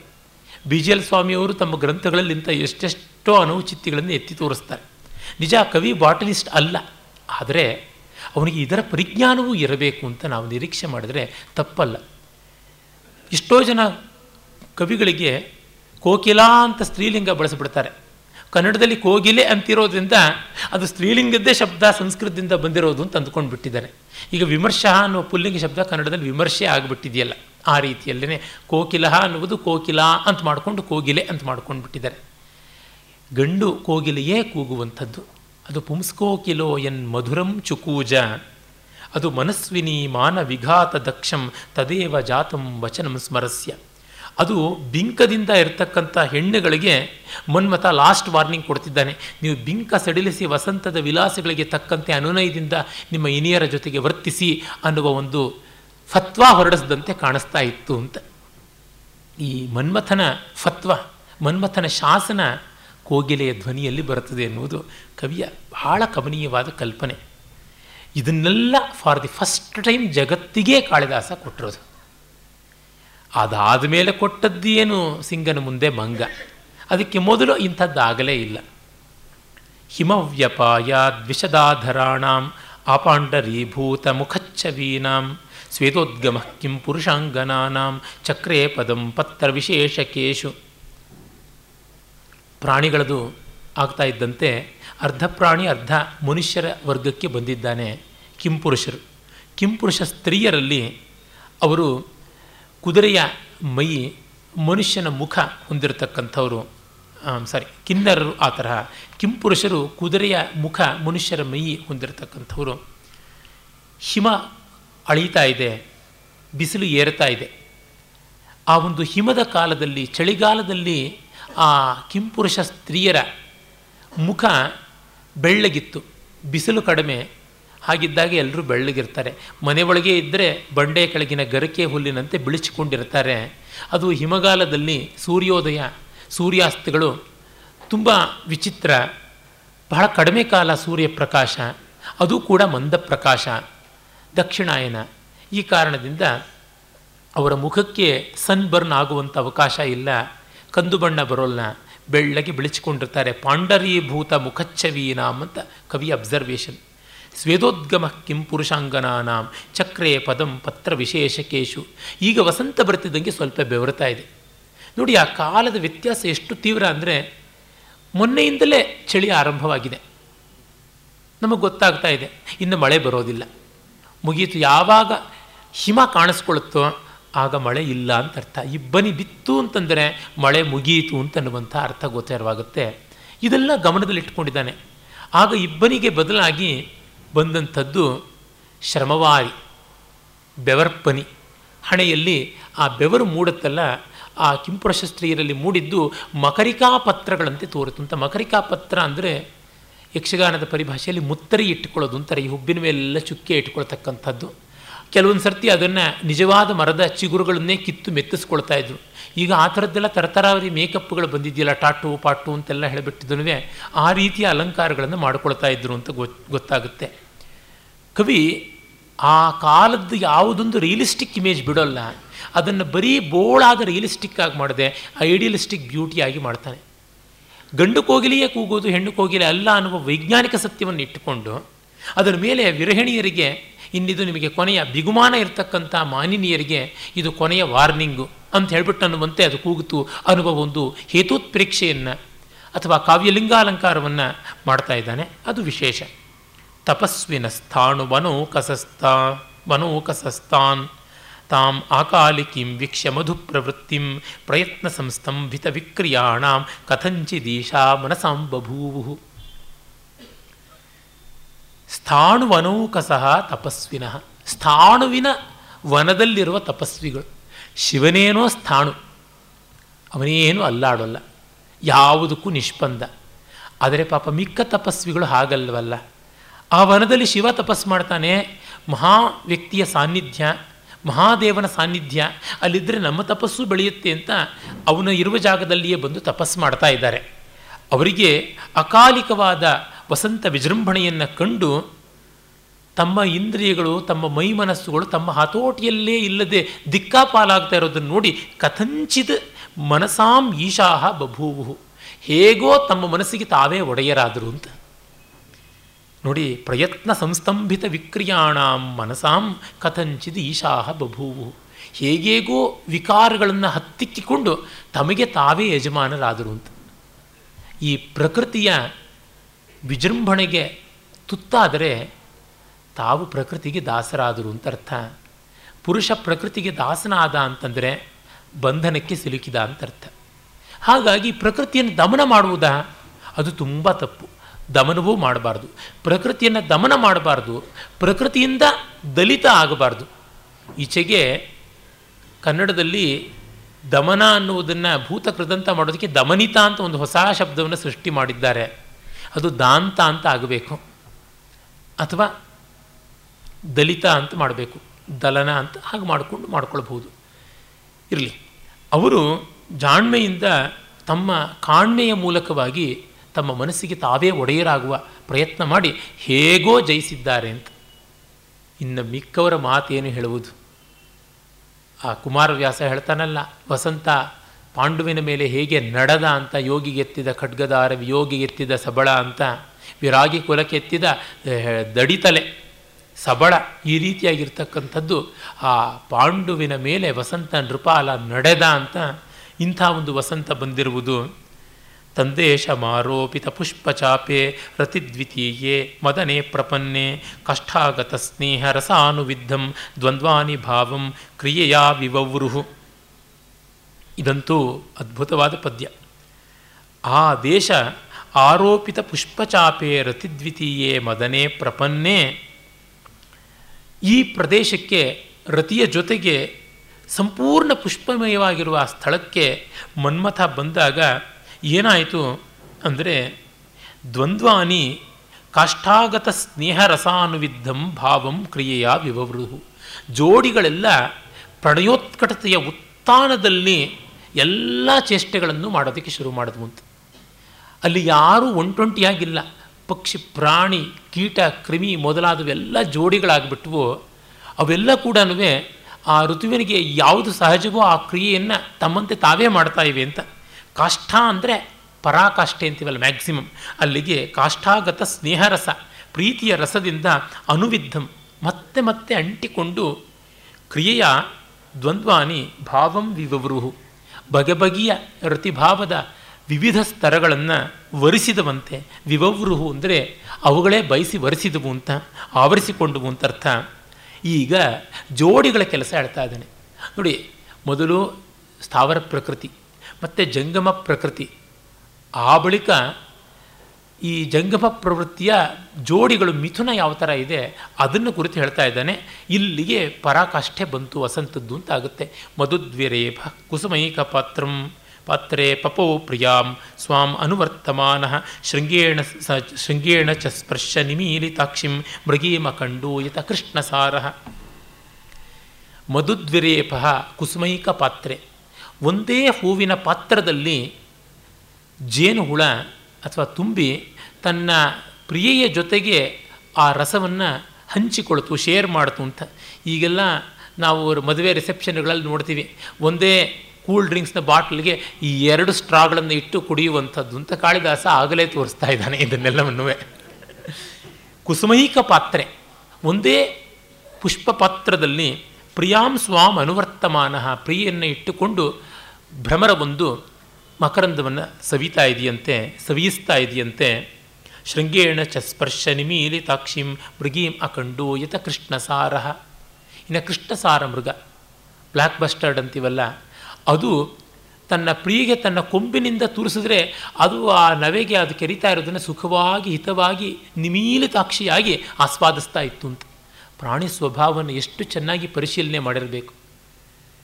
ಇನ್ನೂ ಅತಿಶಯಕ್ಕೆ ಹೋಗಿ ಕಾಳಿದಾಸ ಶಾಕುಂತಲದಲ್ಲಿ ಹೇಳ್ತಾನೆ, ಆ ಕೃಷ್ಣಸಾರ ಮೃಗ ತನ್ನ ಗೆಳತಿಯ ಕಣ್ಣಿನ ಬಳಿಯಲ್ಲಿ ಆದ ನವೆಯನ್ನು ಕೊಂಬಿನಿಂದ ತುರಿಸ್ತಾ ಇತ್ತು ಅಂತ. ಅದು ನೋಡಿ ಇದು ಎಷ್ಟು ಕರೆಕ್ಟಾಗಿ ತುರಿಸ್ತಾ ಇದೆಯೋ ಅದಕ್ಕೆ ಸರಿಯಾಗಿ ಕಣ್ಣನ್ನು ಅಲ್ಲಾಡಿಸದೆ ಇಟ್ಟುಕೊಂಡಿದೆ. ಕಣ್ಣಿನಂಥ ಸೆನ್ಸಿಟಿವ್ ಆರ್ಗನ್ನು ಅದರ ಹತ್ರ ನವೆ ಆಗಿದೆ. ಇದಕ್ಕೆ ಬಾಲ ಅಷ್ಟುದ್ದ ಇಲ್ಲ ಕಣ್ಣಿನ ಬಳಿ ಹೋಗಿ ಬಡ್ಕೊಳ್ಳೋಕ್ಕೆ ಕಿವಿ ಅದರ ಕಡೆಗೆ ಹೋಗೋದಿಲ್ಲ. ಹಾಗಾಗಿ ಇನ್ನೊಂದು ಕೊಂಬಿನಿಂದಲೇ ತುರಿಸಬೇಕು. ಇಲ್ಲ ಮರದ ಹತ್ರಕ್ಕೆ ಹೋಗಿ ಮರದ ಕೊಂಬೆ ಹತ್ರ ತಿವ್ಕೊಂಡ್ರೆ ಕಷ್ಟ. ಯಾಕೆಂದರೆ ಇದಕ್ಕೆ ಕಣ್ಣೇ ತುರಿಸ್ಕೋಬೇಕಾದ್ರಿಂದ ನೋಡೋಕ್ಕಾಗೋದಿಲ್ಲ. ಈಗ ಮತ್ತೊಂದು ತನಗೆ ಆತ್ಮೀಯವಾದ ದಯಿತ ಜಿಂಕೆ ಅದು ತನ್ನ ಕೊಂಬಿನಿಂದ ನೋಡಿಕೊಂಡು ಕರೆಕ್ಟಾದ ಜಾಗದಲ್ಲಿ ಎಷ್ಟು ಬೇಕೋ ಅಷ್ಟು ತುರಿಸುತ್ತೆ. ತುರಿಕೆ ಎಲ್ಲಿವರೆಗೂ ಹಿತವ ಅಲ್ಲಿವರೆಗೂ ಹಿತ. ಅದರ ಮೇಲೆ ಅದು ಗಾಯ, ಪರಚಾಟ. ಇದೆಲ್ಲ ನೋಡಿದಾಗ ನಮಗೆ ಪ್ರಾಣಿ ಸ್ವಭಾವವನ್ನು ಅದೆಷ್ಟು ಚೆನ್ನಾಗಿ ಗಮನಿಸಿಕೊಂಡು ಕವಿ ಬರೆದಿದ್ದಾನೆ, ಮತ್ತು ಅದರ ಮೂಲಕವಾಗಿ ಇಲ್ಲಿ ವಸಂತ ಋತು ಬಂದರೆ ಹೇಗೆ ಪ್ರಕೃತಿಯೇ ಬದಲಾಗುತ್ತೆ ಅಂತ. ಪ್ರಾಣಿಗಳು ಈ ಉಪಭೋಗಕ್ಕೆ ಕಾಲವನ್ನು ಕಾಯುತ್ತವೆ. ಮನುಷ್ಯ ಕಾಲವನ್ನು ಕಾಯೋಲ್ಲ, ಆದರೆ ಅವನು ಕಾಯಬೇಕು. ಇದೆಲ್ಲ ಕೂಡ ಇಲ್ಲಿ ಮುಂದೆ ಧ್ವನಿತವಾಗುವ ಸಂದೇಶ. ದದೌ ರಸಾತ್ ಪಂಕಜರೇಣು ಗಂಧಿ, ಗಜಾಯ ಗಂಡೂಷ ಜಲಂ ಕರೇಣು, ಅರ್ಧೋಪಭುಕ್ತೇನ ಬಿಸೇನ ಜಾಯಾಂ, ಸಂಭಾವಯಾಮಾಸ ರಥಾಂಗನಾಮ. ಆನೆ ಕಮಲದ ಬಹಳ ಸುಂದರವಾದ ಸನ್ನಿವೇಶವುಳ್ಳಂಥ ಜಲದಲ್ಲಿ ಮೀತಾ ಇದೆ. ರಸಾತ್ ಅಂದರೆ ಬಹಳ ಪ್ರೀತಿಯಿಂದ ಪಂಕಜ ರೇಣುಗಂಧಿ ಗಂಡೂಷ ಜಲಂ ಕರೇಣು ಗಜಾಯ ದದು. ಹೆಣ್ಣಾನೆ ಕರೇಣು ಪಾಪ ಬಹಳ ಪ್ರೀತಿಯಿಂದ ತನ್ನ ಗಂಡಿಗೆ ಸೊಂಡಲಿನಿಂದ ಹೀರಿದಂಥ ಕಮಲ ಮಕರಂದ ಪರಾಗ ಪರಿಶೀಲಿತವಾಗಿ ರುಚಿಯನ್ನು, ಪರಿಮಳವನ್ನು, ವರ್ಣವನ್ನು ಮೂರನ್ನೂ ಹೊಂದಿರುವ ದೇವಗಂಗೆಯ ನೀರನ್ನು ಹೀರಿ ಅದರ ಬಾಯಿಗೆ ಸುರಿತಾ ಇತ್ತಂತೆ. ಪಂಕಜ ರೇಣುಗಂಧಿ ಅಂತ. ಇಲ್ಲಿ ನೀರಿಗೆ ಬಂಗಾರದ ಬಣ್ಣದ ಕಮಲದ ಪರಾಗ ಧೂಳಿ ಬಿದ್ದು ಬಣ್ಣ ಬದಲಾಗಿದೆ, ರುಚಿ ಬದಲಾಗಿದೆ. ಮತ್ತು ಆ ಇಡಿಯ ನೀರಿನ ಸನ್ನಿವೇಶ ಕಮಲಗಳಿಂದ ಅತಿ ರಂಜಿತವಾಗಿದೆ ಅದೆಲ್ಲವನ್ನೂ ಕೂಡ ತಾನು ಸೊಂಡಲಲ್ಲಿ ಹೀರಿ ಗಂಡಾನೆಗೆ ತಾನು ಕುಡಿಸ್ತಾ ಇದೆ ಅಂತ ಹೇಳ್ಬಿಟ್ಟು ಹೇಳ್ತಾ ಇದೆ ಗಂಡೂಷ ಜಲಂ ಕರೇಣು ದದು. ಇನ್ನು ಆ ಚಕ್ರವಾಕ ರಥಾಂಗ, ಅದು ಏನು ಮಾಡಿದೆ? ತನ್ನ ಪ್ರಿಯೆಗೆ ತಾನು ಅರ್ಧ ಜಗಿದು ಸವಿ ನೋಡಿದ ಎಳೆದಾವರಿಯ ದಂಟನ್ನು ತಿನ್ನಿಸ್ತಾ ಇದೆ. ಅರ್ಧೋಪ ಭುಕ್ತೇನ ಬಿಸಿಯೇನ ಜಾಯಾಮ್ ಸಂಭಾವಯಾಮಾಸ ರಥಾಂಗ ನಾಮ. ಗಾಳಿಯಲ್ಲಿ ಭ್ರಮರಗಳು ಓಡಾಡಿ ಒಂದು ಚಿತ್ರಣ ಕೊಟ್ಟರೆ ನೆಲದಲ್ಲಿ ಜಿಂಕೆಗಳು ಓಡಾಡಿ ಅವು ಒಂದು ಚಿತ್ರಣ ಕೊಟ್ಟರೆ ನೀರಿನಲ್ಲಿ ಈ ಆನೆಗಳು ಮತ್ತು ಈ ಪಕ್ಷಿಗಳು ಓಡಾಡಿ ಜಲ ಸ್ಥಲ ಮತ್ತು ವಾಯು ಮೂರು ಜಾಗದಲ್ಲೂ ಕೂಡ ಅನಿಲ ಮಾರ್ಗದಲ್ಲಿ ಜಲಮಾರ್ಗದಲ್ಲಿ ಸ್ಥಳ ಮಾರ್ಗದಲ್ಲಿ ಕೂಡ ಈ ವಸಂತದ ವೈಭವಕ್ಕೆ ಜೋಡಿಗಳು ಹೇಗೆ ಸ್ಪಂದಿಸ್ತಾ ಇವೆ ಅಂತ ಅನ್ನೋದನ್ನು ಕವಿ ತೋರಿಸ್ತಾ ಇದ್ದಾನೆ. ಅವನು ಎಲ್ಲ ರೆಪ್ರೆಸೆಂಟೇಷನ್ನು ತಗೋತಾನೆ. ಬರೀ ಸಾಲಿಗೆ ಜಿಂಕೆ ಆಯಿತು ಅಂತಂದರೆ, ಇನ್ನು ತಗೋ ಕುದುರೆನ ತಗೋ, ಮತ್ತೆ ತಗೋ ಎತ್ತನ್ನು ತಗೋ, ಮತ್ತು ಗೇಂಡಾಮೃಗ ತಗೋ ಅಂತ ಮಿಕ್ಕ ಕವಿಗಳು ಅದನ್ನೇ ಒಂದು ಲಿಸ್ಟ್ ಬೆಳೆಸ್ತಾರಲ್ಲ, ಹಾಗೆ ಮಾಡೋಲ್ಲ. ಎಲ್ಲದರೊಳಗೆ ಒಂದೊಂದು ಸ್ಯಾಂಪಲ್ ತೋರಿಸ್ತಾನೆ. ಖೇಚರಗಳು, ಜಲಚರಗಳು, ಭೂಚರಗಳು, ಹೀಗೆ ನೋಡಿ ಅಂತ. ಮಿಕ್ಕ ಕವಿಗಳು ಜನ್ಮ ಇಡೀ ಸವಸುವಂಥದ್ದನ್ನು ಇವರು ಅಲ್ಲಿಗಲ್ಲಿಗೆ ಸೂಚನೆ ಕೊಟ್ಟು ಹೊರಟೋಗ್ಬಿಡ್ತಾನೆ. ಮಿಕ್ಕವರಿಗೆ ಇದು ಸಾಕು. ಒಂದು ಇಡೀ ರಾತ್ರಿ ಬೆಳಗು ಮಾಡೋದಕ್ಕೆ. ಯಕ್ಷಗಾನದ ಅನೇಕ ಕಲಾವಿದರನ್ನು ನಾನು ನೋಡಿದ್ದೀನಿ ಯಾವುದೋ ಒಂದು ಎರಡು ಹೆಜ್ಜೆ ಕಲಿತು ಬಿಟ್ಟರೆ ಯಾವ ಬಿಡ್ತಿಗೆಗೂ ಅದನ್ನೇ ಕುಣಿತಾ ಇರ್ತಾರೆ. ಬೆಳಗ್ಗೆ ಮಾಡ್ತಾರೆ ಚಾಲು ಕುಣಿತದಿಂದ. ನಮ್ಮ ಸಂಗೀತಗಾರರು ಅಷ್ಟೇ ಒಂದು ಭೈರವಿಯೋ, ಒಂದು ಶಂಕರಾಭರಣದ್ದೋ, ಯಾವುದೋ ಒಂದೆರಡು ಜಗ್ಗಾಡುವ ಸಂಗತಿಗಳು ತಿಳಿದು ಬಿಟ್ಟರೆ ಸಾಕು. ಅದೊಂದಿಷ್ಟು ಮುಕ್ತಾಯ ಬಾಯ್ಪಾಠ ಮಾಡಿಕೊಂಡಿರ್ತಾರೆ. ಅದೇ ಸ್ವರಗಳನ್ನು ಹಾಕಿ, ಅದೇ ರೀತಿ ಚೆಚ್ಚು, ಅದೇ ನೆರವಲ್ ಮಾಡು, ಅದೇ ತನಿ ಆವರ್ತ ಮಾಡು, ಅದು ಬಿಟ್ಟು ಬೇರೆ ಯಾವುದೂ ಇಲ್ಲ. ಹಾಗಲ್ಲ ಕಾಳಿದಾಸ. ತಗೊಳ್ರಯ್ಯ ಅಂತ ಎತ್ತೆತ್ತೆಸ್ದು ಹೋಗ್ತಾ ಇದ್ದಾನೆ. ಬೊಗಸೆಯಲ್ಲಿ ಸೀಮೆ ಕಮಲಗಳನ್ನು, ಅಂದರೆ ವಜ್ರ ಅಂತ ವೆಲ್ ಕಟ್ ಡೈಮಂಡ್ಸ್ಗೆ ಸೀಮೆ ಕಮಲ ಅಂತಾರೆ. ಎತ್ತೆತ್ತಿ ಎಸ್ದು ಹೋಗ್ತಾ ಇರ್ತಾನೆ. ಆರಿಸ್ಕೊಳ್ಳಿ ನಿಮ್ಮ ಶಕ್ತಿ ಇದ್ದಷ್ಟು ಅಂತ. ಇವನು ಕೊಟ್ಟ ಸೂಚನೆಗಳಲ್ಲಿ ಒಂದೊಂದು ದೊಡ್ಡ ಕಾವ್ಯಗಳನ್ನೇ ಬರೀಬಹುದು.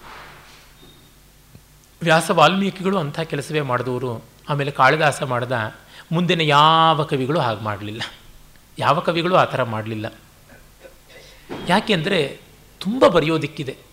ತುಂಬ ಹೇಳೋದಕ್ಕಿದೆ, ಕಾಣಿಸುವುದಕ್ಕಿದೆ. ಅದಕ್ಕೋಸ್ಕರ ಕವಿ ಹೀಗೆ ಮಾಡ್ತಾ ಇದ್ದಾನೆ. ಗೀತಾಂತರೇಶು ಶ್ರಮವಾರಿಲೇಶೈ, ಕಿಂಚಿತ್ ಸಮುಚ್ಛ್ವಾಸಿತ ಪತ್ರಲೇಖಂ, ಪುಷ್ಪಾಸವಾಘೂರ್ಣಿತ ನೇತ್ರಶೋಭಿ, ಪ್ರಿಯಾಮುಖಂ ಕಿಂ ಪುರುಷಶ್ಚುಚುಂಬೆ ಗೀತಾಂತರೇಶು ಶ್ರಮವಾರಿಲೇಶೈ, ಆ ಕಿಂಪುರುಷ ಸ್ತ್ರೀಯರು, ಪುರುಷರು ಹಾಡಿಕೊಳ್ತಾ ಇದ್ದಾರಂತೆ.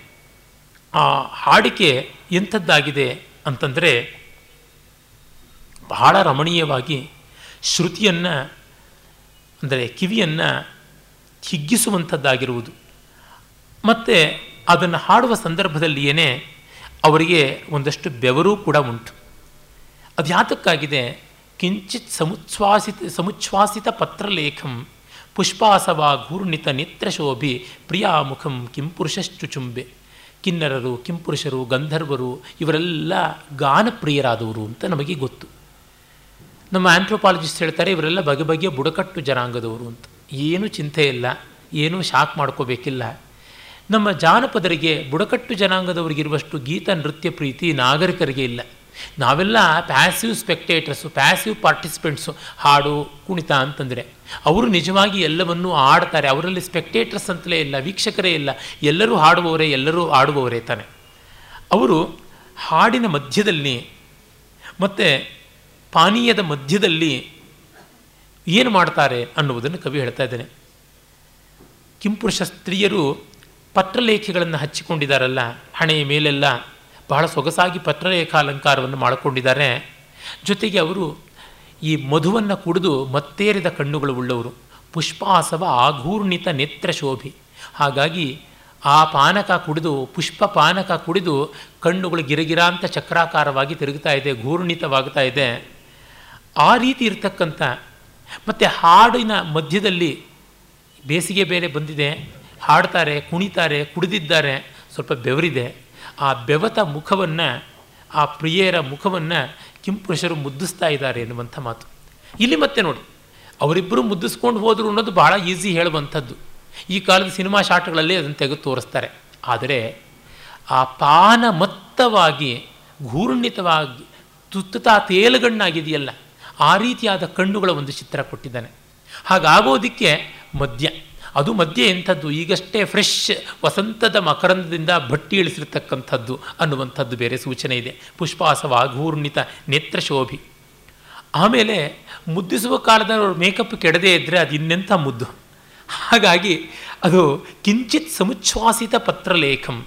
ಸ್ವಲ್ಪ ಕೆದರಿದಂಥ ಪತ್ರಲೇಖೆ ಉಳ್ಳಂಥದ್ದು. ಅದು ಮತ್ತೆ ಯಾಕೆ? ಬೆವರು ಒಂದಷ್ಟಾಗಿದೆ. ಇದರ ಮಧ್ಯದಲ್ಲಿ ಅವರು ಹಾಡ್ತಾ ಇದ್ದಾರೆ.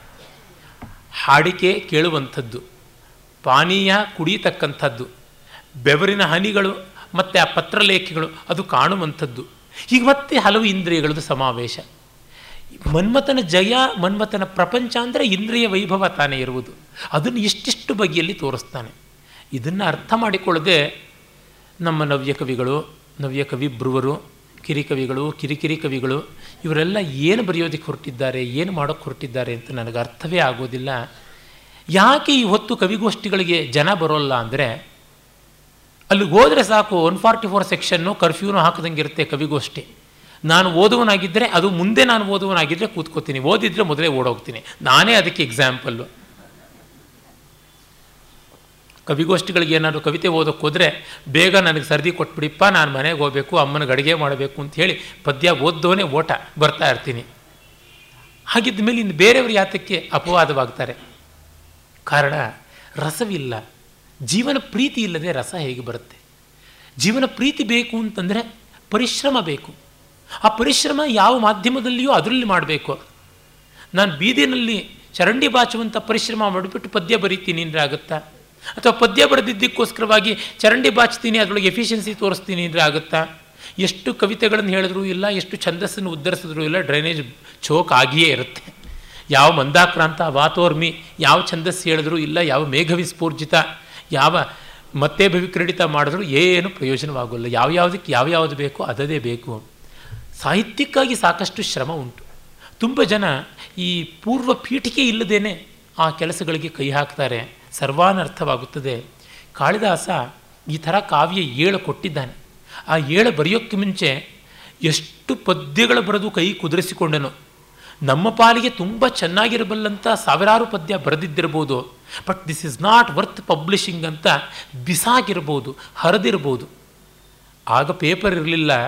ಭೂರ್ಜ ಪತ್ರದ ಮೇಲೆ ಬರೀತಾ ಇದ್ದ ಅನಿಸುತ್ತೆ. ಅಥವಾ ಮನಸ್ಸಿನಲ್ಲೇ ರಚನೆ ಮಾಡ್ಕೊಳ್ತಾ ಇದ್ದ ಛಂದೋಗತರಾದವರಿಗೆ, ಛಂದಶಾಸ್ತ್ರ ಕೌಶಲ ಇದ್ದವರಿಗೆ ಪೇಪರು ಬೇಕಾಗೋಲ್ಲ, ಮನಸ್ಸಿನಲ್ಲೇ ನಿರ್ಮಾಣ ಮಾಡ್ಕೊಳ್ತಾರೆ.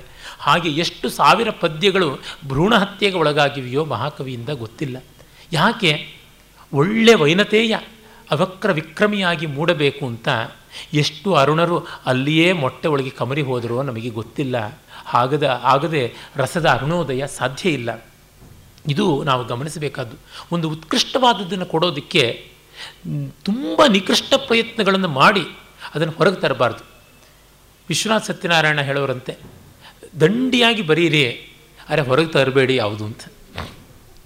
ಬರೀಬೇಕು, ಹೊರಗೆ ತರಬಾರ್ದು, ಆಮೇಲೆ ನೋಡಬೇಕು ಅಂತ ಹೇಳಿಬಿಟ್ಟು. ಯಾಕೆ ಅಭ್ಯಾಸ ಕಾಲದ್ದೆಲ್ಲ ಫಲಕಾರಿ ಆಗಿಬಿಟ್ರೆ ಕಷ್ಟವಾಗುತ್ತದೆ. ಅದಕ್ಕೋಸ್ಕರವಾಗಿ. ಸೂತೆ ಸೂಕರ ಯುವತಿ ಸುತಶತಂ ಅತ್ಯಂತ ದುರ್ಭಗಂ ಝಟಿತಿ ಕರುಣೀ ಚಿರಾಯ ಸೂತೆ ಸಕಲ ಮಹೀಪಾಲ ಲಾಲಿತಂ ಕಲಭಂ ಅಂತ ದೇಶಿಕರು ಹೇಳ್ತಾರಲ್ಲ, ಹಂದಿ ಒಟ್ಟಿಗೆ ಹಾಕತ್ತೆ ಇಪ್ಪತ್ತು ಮರಿಗಳನ್ನು, ಆನೆ ಹನ್ನೆರಡು ವರ್ಷಕ್ಕೆ ಒಂದು ಮರಿಯನ್ನು ಹಾಕತ್ತೆ ಅಂತ. ಆ ಹಂದಿಯಂತೆ ಮರಿ ಹಾಕಬೇಕು ಆದರೆ ಆನೆಯಂತೆ ಒಂದು ಮರಿಯನ್ನು ಉಳಿಸಿಕೊಳ್ಳಬೇಕು. ಎರಡೂ ಕೆಲಸ ಕವಿಯದಾಗಬೇಕು. ಕಾಳಿದಾಸ ಇಂಥದ್ದು ಎಷ್ಟು ಮಾಡಿದನೋ ಗೊತ್ತಿಲ್ಲ. ಸುಮ್ಮನೆ ಕಾಳಿದಾಸ ಆಗೋದಿಲ್ಲ. ಅದನ್ನು ನಾವು ನೋಡಬೇಕು. ಸುಮ್ಮನೆ ದೊಡ್ಡದು ಹುಟ್ಟೋದಿಲ್ಲ. ಪರ್ಯಾಪ್ತ ಪುಷ್ಪಸ್ತಬಕಸ್ತನಭ್ಯ ಸ್ಫುರತ್ ಪ್ರಬಾಲೋಷ್ಠ ಮನೋಹರಭ್ಯ ಲತಾವಧೂಭ್ಯಸ್ತರವೋಪ್ಯವಾಪು ವಿನಮ್ರ ಶಾಖಾ ಭುಜಬಂಧನಾನಿ ಇನ್ನು ಅಲ್ಲಿಯ ಬಳ್ಳಿ ಮರಗಳ ರೀತಿ ನೀತಿ ಎಂಥದ್ದಿತ್ತು ಅನ್ನೋದನ್ನು ಕವಿ ಹೇಳ್ತಾನೆ. ತುಂಬಿದ ಹೂಗಳು ಆ ಮರಗಳಿಗೆ, ಬಳ್ಳಿಗಳಿಗೆ ಸ್ತನಗಳಂತೆ ಆಯಿತು. ಆ ಹೂಗಳು ಜೊಂಪೆ ಜೊಂಪೆಯಾಗಿ ಬಾಗಿಸ್ತಾ ಇವೆ. ಚಿಗುರುಗಳು ತುಟಿಯಾದವು. ಇಂಥ ಲತಾ ವಧುಗಳು ಅವು ಸಹಜವಾಗಿಯೇ ನಮ್ರವಾದವು. ಮತ್ತಷ್ಟು ನಮ್ರವಾಗಿ ತಮ್ಮ ಆಶ್ರಯ ವೃಕ್ಷ ಅಂತ ಯಾವುದಿವೆ? ಸಹಕಾರ ವೃಕ್ಷ ಅನ್ನುವ ನಾಯಕನಿಗೆ ತಮ್ಮ ಎಳೆಯಾದ ಬಳ್ಳಿ ಎನ್ನುವಂತಹ ತೋಳುಗಳನ್ನು ಸುತ್ತಿಕೊಂಡು ಆಶ್ರಯದ ಒಂದು ಆಲಂಬನವನ್ನು, ನೆಮ್ಮದಿಯನ್ನು ಪಡೆದವು ಅಂತ ಹೇಳುವ ಮೂಲಕ ಚರಾಚರ ಜೀವರಾಶಿಗಳಲ್ಲಿರುವ ಸೌಂದರ್ಯ ಆಲಂಬನದ ನಾಯಕ ನಾಯಿಕಾ ಭಾವ ಈಗ ಮರಗಿಡಗಳವರೆಗೂ ಬಂದಿದೆ ಎನ್ನುವುದಕ್ಕೆ ತಂದು. ಶುರು ಮಾಡಿದ್ದು ಮರಗಿಡಗಳಿಂದ. ಈಗ ಮತ್ತೆ ಮರಗಿಡಗಳಿಗೆ ಹೋಗಿ ಆವರ್ತನ ಕಂಪ್ಲೀಟ್ ಮಾಡ್ತಾನೆ. ಸಮಕ್ಕೆ ಅವನು ಬಂದಿದ್ದಾನೆ ಅಂತ ಗೊತ್ತಾಗುತ್ತೆ. ಈಗ ಇಷ್ಟು ಹಿನ್ನೆಲೆಯಲ್ಲಿ ಶಿವನಿಗೆ ಏನನ್ನಿಸ್ತು ಅನ್ನೋದನ್ನು ಕವಿ ಹೇಳ್ತಾನೆ. ಕ್ಷಣೇಸ್ಮಿನ್ ಹರಃ ಪ್ರಸಂಖ್ಯಾನ ಪರೋ ಬಭೂವ, ಆತ್ಮೇಶ್ವರಾಣಾಂ ನಹಿ ಜಾತು ವಿಘ್ನ ಸಮಾಧಿಭೇದ ಪ್ರಭವೋ ಭವಂತಿ. ಶ್ರುತಪ್ಸರೋಗೀತಿರಪಿ ಕ್ಷಣೇಸ್ಮಿನ್ ಅಪ್ಸರೈರೇ ಈ ವನವೈಭವವನ್ನು ಕಂಡು, ವಸಂತ ವಿಜೃಂಭಣೆಯನ್ನು ಕಂಡು ಪಂಚಮದಲ್ಲಿ ಹಾಡ್ತಾ ಇದ್ದಾರೆ. ನಮ್ಮ ಸಂಗೀತ ಶಾಸ್ತ್ರ ಗ್ರಂಥಗಳು ಹೇಳುತ್ತವೆ, ಶಿಶಿರದ ಕೊನೆಯಲ್ಲಿ ವಸಂತದ ಮೊದಲಿನಲ್ಲಿ ಶಿಷ್ಯರ ವಸಂತಗಳ ಋತುಸಂಧಿಯಲ್ಲಿ ಪಂಚಮ ಋಷಭಸ್ವರ ವರ್ಜಿತವಾದ ಹಿಂದೋಳವನ್ನು ಹಾಡಬೇಕು ಅಂತ. ಆಮೇಲೆ ವಸಂತ ಬಂದ ಮೇಲೆ ಹಿಂದೋಳವನ್ನು ಹಾಡಬೇಕು ಅಂತ. ಇದು ವಸಂತ ರಾಗವನ್ನು ಹಾಡಬೇಕು ಅಂತ ಇದೆ. ವಸಂತದಲ್ಲಿ ಋಷಭ ಪಂಚಮ ಎರಡೂ ಇದೆ. ಆದರೆ ಹಿಂದೋಳದಲ್ಲಿ ಅವೆರಡೂ ಇಲ್ಲ. ಅವೀಗ ಆ ರಾಗಗಳನ್ನೆಲ್ಲ ಬಳಸಿಕೊಂಡು ಅಪ್ಸರೆಯರು ಹಾಡ್ತಾ ಇದ್ದಾರೆ. ಹಾಗೆ ಹಾಡ್ತಾ ಇದ್ದಿದ್ದನ್ನು ಕೇಳಿಯೂ ಕೂಡ ಶಿವ. ನೋಡಿ, ಪಾಪ ಅಲ್ಲಿದ್ದ ಜನಪದ ವಧುಗಳು, ಕಾಡು ಮನುಷ್ಯರು, ಅವರು ಇವರು ಯಾವುದೋ ಎಂಥದ್ದೋ ಒಂದು ಹಾಡುವುದಿರಲಿ, ಆ ದುಂಬಿಗಳು ಝಂಕಾರ ಮಾಡುವುದಿರಲಿ, ಮತ್ತು ಕೋಗಿಲೆ ಕೂಗುವುದಿರಲಿ, ಎಲ್ಲಕ್ಕಿಂತ ಮಿಗಿಲಾಗಿ ಸಾಕ್ಷಾತ್ ವಿಕಾರ ಕಾರಣರಾದಂಥ ಅಪ್ಸರೇರೆ ಹಾಡಿಕೊಂಡು, ಆಡಿಕೊಂಡು, ಕುಣಿದುಕೊಂಡು ಬರ್ತಾ ಇದ್ದರೂ ಶಿವ ಏನೂ ಸ್ಪಂದಿಸಲಿಲ್ಲ. ಈ ಅಪ್ಸರೆಯರು ಯಾರು? ಪ್ರಣಿಧಯ, ಇಂದ್ರನ ಪ್ರಣಿಧಿಗಳು, ಇಂದ್ರನ ಗೂಢಚಾರಣಿಯರು ಅಂತ ಇಂದ್ರನೇ ಮೊದಲು ಹೇಳಿದ್ದಾನೆ. ಪಾರ್ವತಿ ಇಲ್ಲಿ ಶಿವನ ಪರಿಚರ್ಯೆಗಾಗಿ ಬಂದಿದ್ದಾಳೆ. ಈಗಲೇ ನೀನು ಹೋಗಬೇಕು ಅಂತೆಲ್ಲ. ಈ ಅಪ್ಸರೆಯರು ಕೂಡ ತಾವು ತಮ್ಮ ಕರಾಮತ ತೋರಿಸೋಣ ಅಂತ ಶುರು ಮಾಡಿದ್ದಾರೆ. ಆದರೂ ಶಿವನಿಗೆ ಏನು ವಿಕಾರವಿಲ್ಲ. ಪ್ರಸಂಖ್ಯಾನ ಪರಹ ಪ್ರಸಂಖ್ಯಾನ ಅಂದರೆ ಆತ್ಮಾನುಸಂಧಾನ ಪರಹ ಅಂತ ಮಲ್ಲಿನಾಥ ಬರ್ತಾನೆ. ಸಂಖ್ಯಾ ಅಂದರೆ ಜ್ಞಾನ ಅಂತ ಅರ್ಥ. ಅದಕ್ಕಾಗಿಯೇ ಭಗವದ್ಗೀತೆಯಲ್ಲಿ ಸಾಂಖ್ಯಯೋಗ ಅಂತ ಬರೆದಿರೋದು. ಪ್ರಕೃಷ್ಟತೆಯ, ಸಮ್ಯಕ್ತೆಯ ಅಂತ ಅರ್ಥ. ಪ್ರಸಂಖ್ಯಾನ. ಪ್ರಕೃಷ್ಟವಾಗಿ ಅವನು ಸಂಖ್ಯಾನ ಮಾಡ್ತಾ ಇದ್ದ. ಜ್ಞಾನವನ್ನು ಆತ್ಮಾನಮತ್ಮನ್ಯವಲೋಕ ಅಂತ ಮುಂದೆ ಬರುತ್ತಲ್ಲ, ಅಲ್ಲಿ ನಮಗೆ ಗೊತ್ತಾಗುತ್ತೆ. ಯಾಕೆ? ಅದಕ್ಕೆ ಅವನೇ ಕೊಡ್ತಾನೆ ಜಸ್ಟಿಫಿಕೇಷನ್ನು ಅರ್ಥಾಂತರ ನ್ಯಾಸವನ್ನು ಆತ್ಮೇಶ್ವರಾಣ, ತಮಗೆ ತಾವೇ ಯಾರು ಯಜಮಾನರೋ, ಅವರಿಗೆ ಯಾವ ವಿಘ್ನಗಳು ಕೂಡ ಸಮಾಧಿಯ ಭಂಗವನ್ನು ಉಂಟು ಮಾಡೋದಕ್ಕೆ ಆಗುವುದಿಲ್ಲ. ಆತ್ಮೇಶ್ವರಾಣ ನಹಿ ಜಾತು ವಿಘ್ನ, ಎಷ್ಟು ಬಂದರೆ ಏನು ಬಿಡ್ರಿ ವಿಘ್ನ? ನಮಗೆ ನಾವು ಯಜಮಾನರಾದರೆ ಯಾರು ಏನೂ ಮಾಡೋಕ್ಕಾಗೋದಿಲ್ಲ ತುಂಬ ಜನ ಹೇಳ್ತಾರೆ ನಮ್ಮ ಮಕ್ಕಳು ಸ್ನೇಹಿತರಿಂದ ಕೆಟ್ಟರು ಅಂತ. ಆ ಸ್ನೇಹಿತರ ಅಪ್ಪ ಅಮ್ಮಂದರು ಅದೇ ಮಾತು ಹೇಳ್ತಾ ಇರ್ತಾರೆ, ಅದು ಈ ಅಪ್ಪ ಅಮ್ಮಂದ್ರಿಗೆ ಗೊತ್ತಾಗೋದಿಲ್ಲ ದೌರ್ಬಲ್ಯ ಇರುವುದು ಎಲ್ಲಿ? ನಮ್ಮೊಳಗೆ ಅಲ್ಲಿಂದ ಆರಂಭವಾಗುವಂಥದ್ದು. ಅದನ್ನು ಕವಿ ಹೇಳ್ತಾ ಇದ್ದಾನೆ. ನಮಗೆ ನಾವು ಒಡೆಯರಾದ ಮೇಲೆ ಯಾರಿಗೂ ನಾವು ಡೊಗ್ಗು ಸಲಾಂ ಹಾಕುವಂಥ ಪರಿಸ್ಥಿತಿ ಬರುವುದಿಲ್ಲ ಅನ್ನುವುದನ್ನು ತೋರಿಸ್ತಾನೆ. ಈ ಸಂದರ್ಭದಲ್ಲಿ ಒಂದು ಮಾತು ಹೇಳಬೇಕು. ನಾಲ್ಕೈದು ದಿವಸದಿಂದ ಅದನ್ನು ಉದ್ಧರಿಸಬೇಕು ಅಂತ ಅಂದುಕೊಳ್ತಾ ಇದ್ದೆ. ಪುಸ್ತಕ ತಂದರೂ ಆಗ್ತಾ ಇರಲಿಲ್ಲ. ಕನ್ನಡದಲ್ಲಿ ಎಸ್ ವಿ ಪರಮೇಶ್ವರ್ ಭಟ್ರು ಏಳು ಕಾಳಿದಾಸನ ಕೃತಿಗಳನ್ನು ಅನುವಾದ ಮಾಡಿದ್ದಾರೆ. ಅದರೊಳಗೆ ಪದ್ಯವನ್ನು ಪದ್ಯವಾಗಿ ಗದ್ಯವನ್ನು ಗದ್ಯವಾಗಿಯೇ ಮಾಡಿದ್ದಾರೆ. ತುಂಬ ಚೆನ್ನಾದ ಅನುವಾದ ದುರ್ದೈವ ಈ ಕಾಲದ ವಿಕಟ ರುಚಿಗಳಿಂದ ಅಥವಾ ಈ ಕಾಲದ ಕುವಿಮರ್ಶಕರ ಧೂರ್ತ ವೃತ್ತಿಯ ಒಂದು ಢಂಬಾಚಾರದಿಂದ ಇಂತಹ ಕೃತಿಗಳಿಗೆ ಬೆಲೆ ಬರಲಿಲ್ಲ. ತುಂಬ ತುಂಬ ಅನ್ಯಾಯ. ಆದರೆ ನೋಡಿ ಅವರ ಶೈಲಿ ಎಷ್ಟು ಚೆನ್ನಾಗಿದೆ ಅಂತ.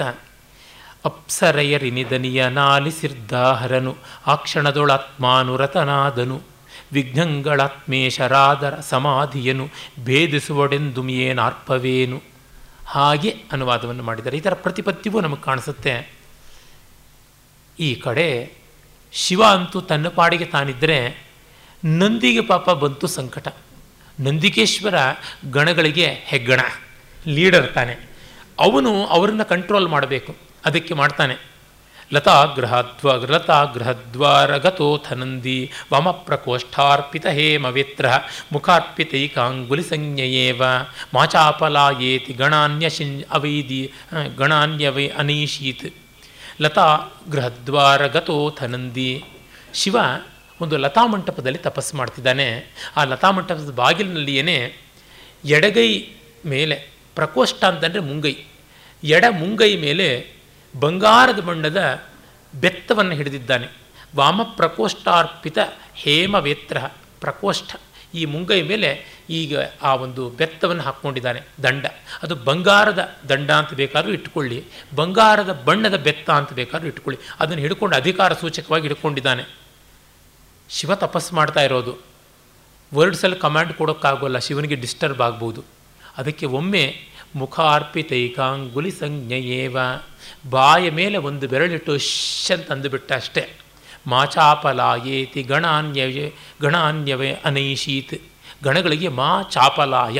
ಚಾಂಚಲ್ಯಕ್ಕೆ ಒಳಗಾಗಬೇಡಿ ಅಂತ ಕಣ್ಣು ಬಿಟ್ಟು ಹಿಂಗೆ ನೋಡಿ. ಮಾಚಾಪಲಾಯೇತಿ ಗಣಾನ್ ಅನೈಶೀತ್ ಹಾಗೆಂತ ಹಿ ಲೆಡ್ ದೆಮ್ ಅಂತ. ಅನೈಶೀತ್ ಅಂದರೆ he led. He led only by one finger. ಅಷ್ಟೇ ಒಂದು ಜೆಸ್ಚರ್ ತುಟಿ ಮೇಲೆ ಇಟ್ಟು ಶ್ ಅಂತಂದ ಅಷ್ಟೇ ಸೂಚಿ ಹಸ್ತ ಮಾಡ್ದ. ಆ ಸೂಚನೆ ತಿಳಿದು ಹೋಗ್ಬಿಡ್ತು. ಗಣಗಳೆಲ್ಲ, ಇಡೀ ಪ್ರಕೃತಿಯ ಸ್ತಬ್ಧವಾಗ್ಬಿಡ್ತು. ಅದನ್ನು ಕವಿ ಹೇಳ್ತಾನೆ, ನಿಷ್ಕಂಪ ವೃಕ್ಷಂ ನಿಭೃತದ್ವಿರೇಪಂ ಮುಖಾಂಡಜಂ ಶಾಂತಮೃಗ ಪ್ರಚಾರಂ ತಚ್ಚಾಸನಾತ್ ಕಾನನಮೇವ ಸರ್ವಂ ಚಿತ್ರಾರ್ಪಿತಾರಂಭಮಿವಾವತಸ್ಥೆ ಪರಮೇಶ್ವರ ಭಟ್ರ ಪದ್ಯಾನುವಾದವೇ ತುಂಬ ಚೆನ್ನಾಗಿದೆ. ವೃಕ್ಷ ಕಂಪನ ನಿಂತು ಭ್ರಮರ ಸಂಭ್ರಮ ನಿಂತು, ಅಂಡಜ ಧ್ವನಿ ನಿಂತು, ಅಂದರೆ ಪಕ್ಷಿಗಳ ಧ್ವನಿ, ಮೃಗಚಲನ ನಿಂತು, ಆತ ನಾಣತಿ ಸಂದು ಸರ್ವ ಕಾನನ ಮಂದು ಚಿತ್ರಾರ್ಪಿತಾರಂಭ ಮಾಗಿರ್ದುದಂದು ಎಲ್ಲ ದುಂಬಿಗಳು ಕೂಡ ಅಲ್ಲಾಡದೆ ನಿಂತುಬಿಟ್ವು, ಜಿಂಕೆಗಳು ಕೂಡ ಓಡಾಡಲಿಲ್ಲ, ಚಿಗುರುಗಳು ಕೂಡ ಹೊಯ್ದಾಡಲಿಲ್ಲ ಅಂತ. ನೋಡಿ, ಹಾರುವ ಪ್ರಾಣಿಗಳ ಪೈಕಿ ತುಂಬಿಯಷ್ಟು ಚಂಚಲ ಯಾವುದಿಲ್ಲ ಅದರ ರೆಕ್ಕೆ ಎಷ್ಟು ವೇಗವಾಗಿ ಬಡ್ಕೊಳ್ಳುತ್ತೇನೆ ಕಾಣಿಸೋದೇ ಇಲ್ಲ ನಮಗೆ. ಇನ್ನು ಓಡುವ ಪ್ರಾಣಿಗಳಲ್ಲಿ ಭೂಮಿಯ ಮೇಲೆ ಆ ಸ ಆ ಪ್ರದೇಶದಲ್ಲಿ ಜಿಂಕೆಯೇ ಫಾಸ್ಟೆಸ್ಟ್ ಅಲ್ಲಿ ಕುದುರೆ ಇಲ್ಲ.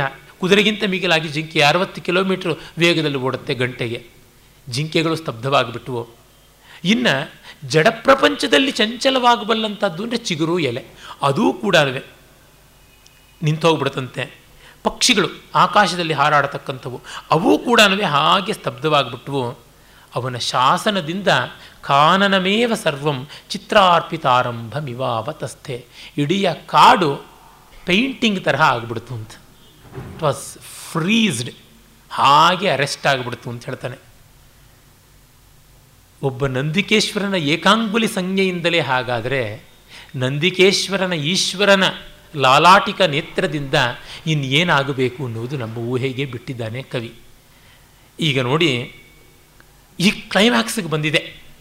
ಇಡೀ ಪ್ರಕೃತಿ ಅಕಾಲ ವಸಂತದಿಂದ ತುಯ್ದಾಡಿ ತೊಪ್ಪೆ ಆಗ್ತಾ ಇದ್ದರೆ ಒಬ್ಬ ನಂದಿಕೇಶ್ವರ ಅದನ್ನು ಫ್ರೀಸ್ ಮಾಡಿಬಿಟ್ಟ. ಈ ಸಂದರ್ಭದಲ್ಲಿ ಇನ್ನು ಪಾಪ ವಸಂತನಿಗಿನ್ನೇನು I can't help my friend further ಅಂತ ಕೈ ಚೆಲ್ಲಿ ಕೂತ್ಕೊಂಡ್ಬಿಡ್ಬೇಕು. ಅಷ್ಟು ಉತ್ಕಟ ಸ್ಥಿತಿಗೆ ಬಂದು ಅವನ ಪಾಪ ವಿಡ್ರಾ ಆಗಬೇಕಾಯಿತು. ಆಗ ಇವನು ಬರ್ತಾನೆ. ಯುದ್ಧದಲ್ಲಿ ಹಾಗೆ ತಾನೆ. ಮೊದಲು ಸಣ್ಣ ಪುಟ್ಟ ಪುಡಿ ಕಡಿ ಅವ್ರನ್ನ ಕಳಿಸೋದು, ಆಮೇಲೆ ಸೇನಾಧಿಪತಿನ ಮತ್ತೆ ಸ್ವಯಂ ರಾಜನೇ ಬರೋದು. ಇವನು ಬರ್ತಾ ಇದ್ದಾನೆ ರತಿ ದ್ವಿತೀಯನಾಗಿ ಮನ್ಮಥ. ದೃಷ್ಟಿಪ್ರಪಾತಂ ಪರಿಹೃತ್ಯ ತಸ್ಯ ಕಾಮಃಪುರ ಶುಕ್ರಮಿವ ಪ್ರಯಾಣೆ ಪ್ರಾಂತೇಶು ಸಂಸಕ್ತ ನಮೇರು ಶಾಖಂ ಧ್ಯಾನಾಸ್ಪದಂ ಭೂತಪತೇರ್ವಿವೇಶ. ನಮೇರು ವೃಕ್ಷ ಸುರಹೊನ್ನೆ, ಆ ನಮೇರು ವೃಕ್ಷದ ಒಂದು ಕೊಂಬೆಗಳೆಲ್ಲ ಅಡ್ಡ ಇರತಕ್ಕಂಥ ಆ ಜಾಗಕ್ಕೆ ಬಂದ. ಯಾಕೆ? ದೃಷ್ಟಿಪ್ರಪಾತಂ ಪರಿಹೃತ್ಯ.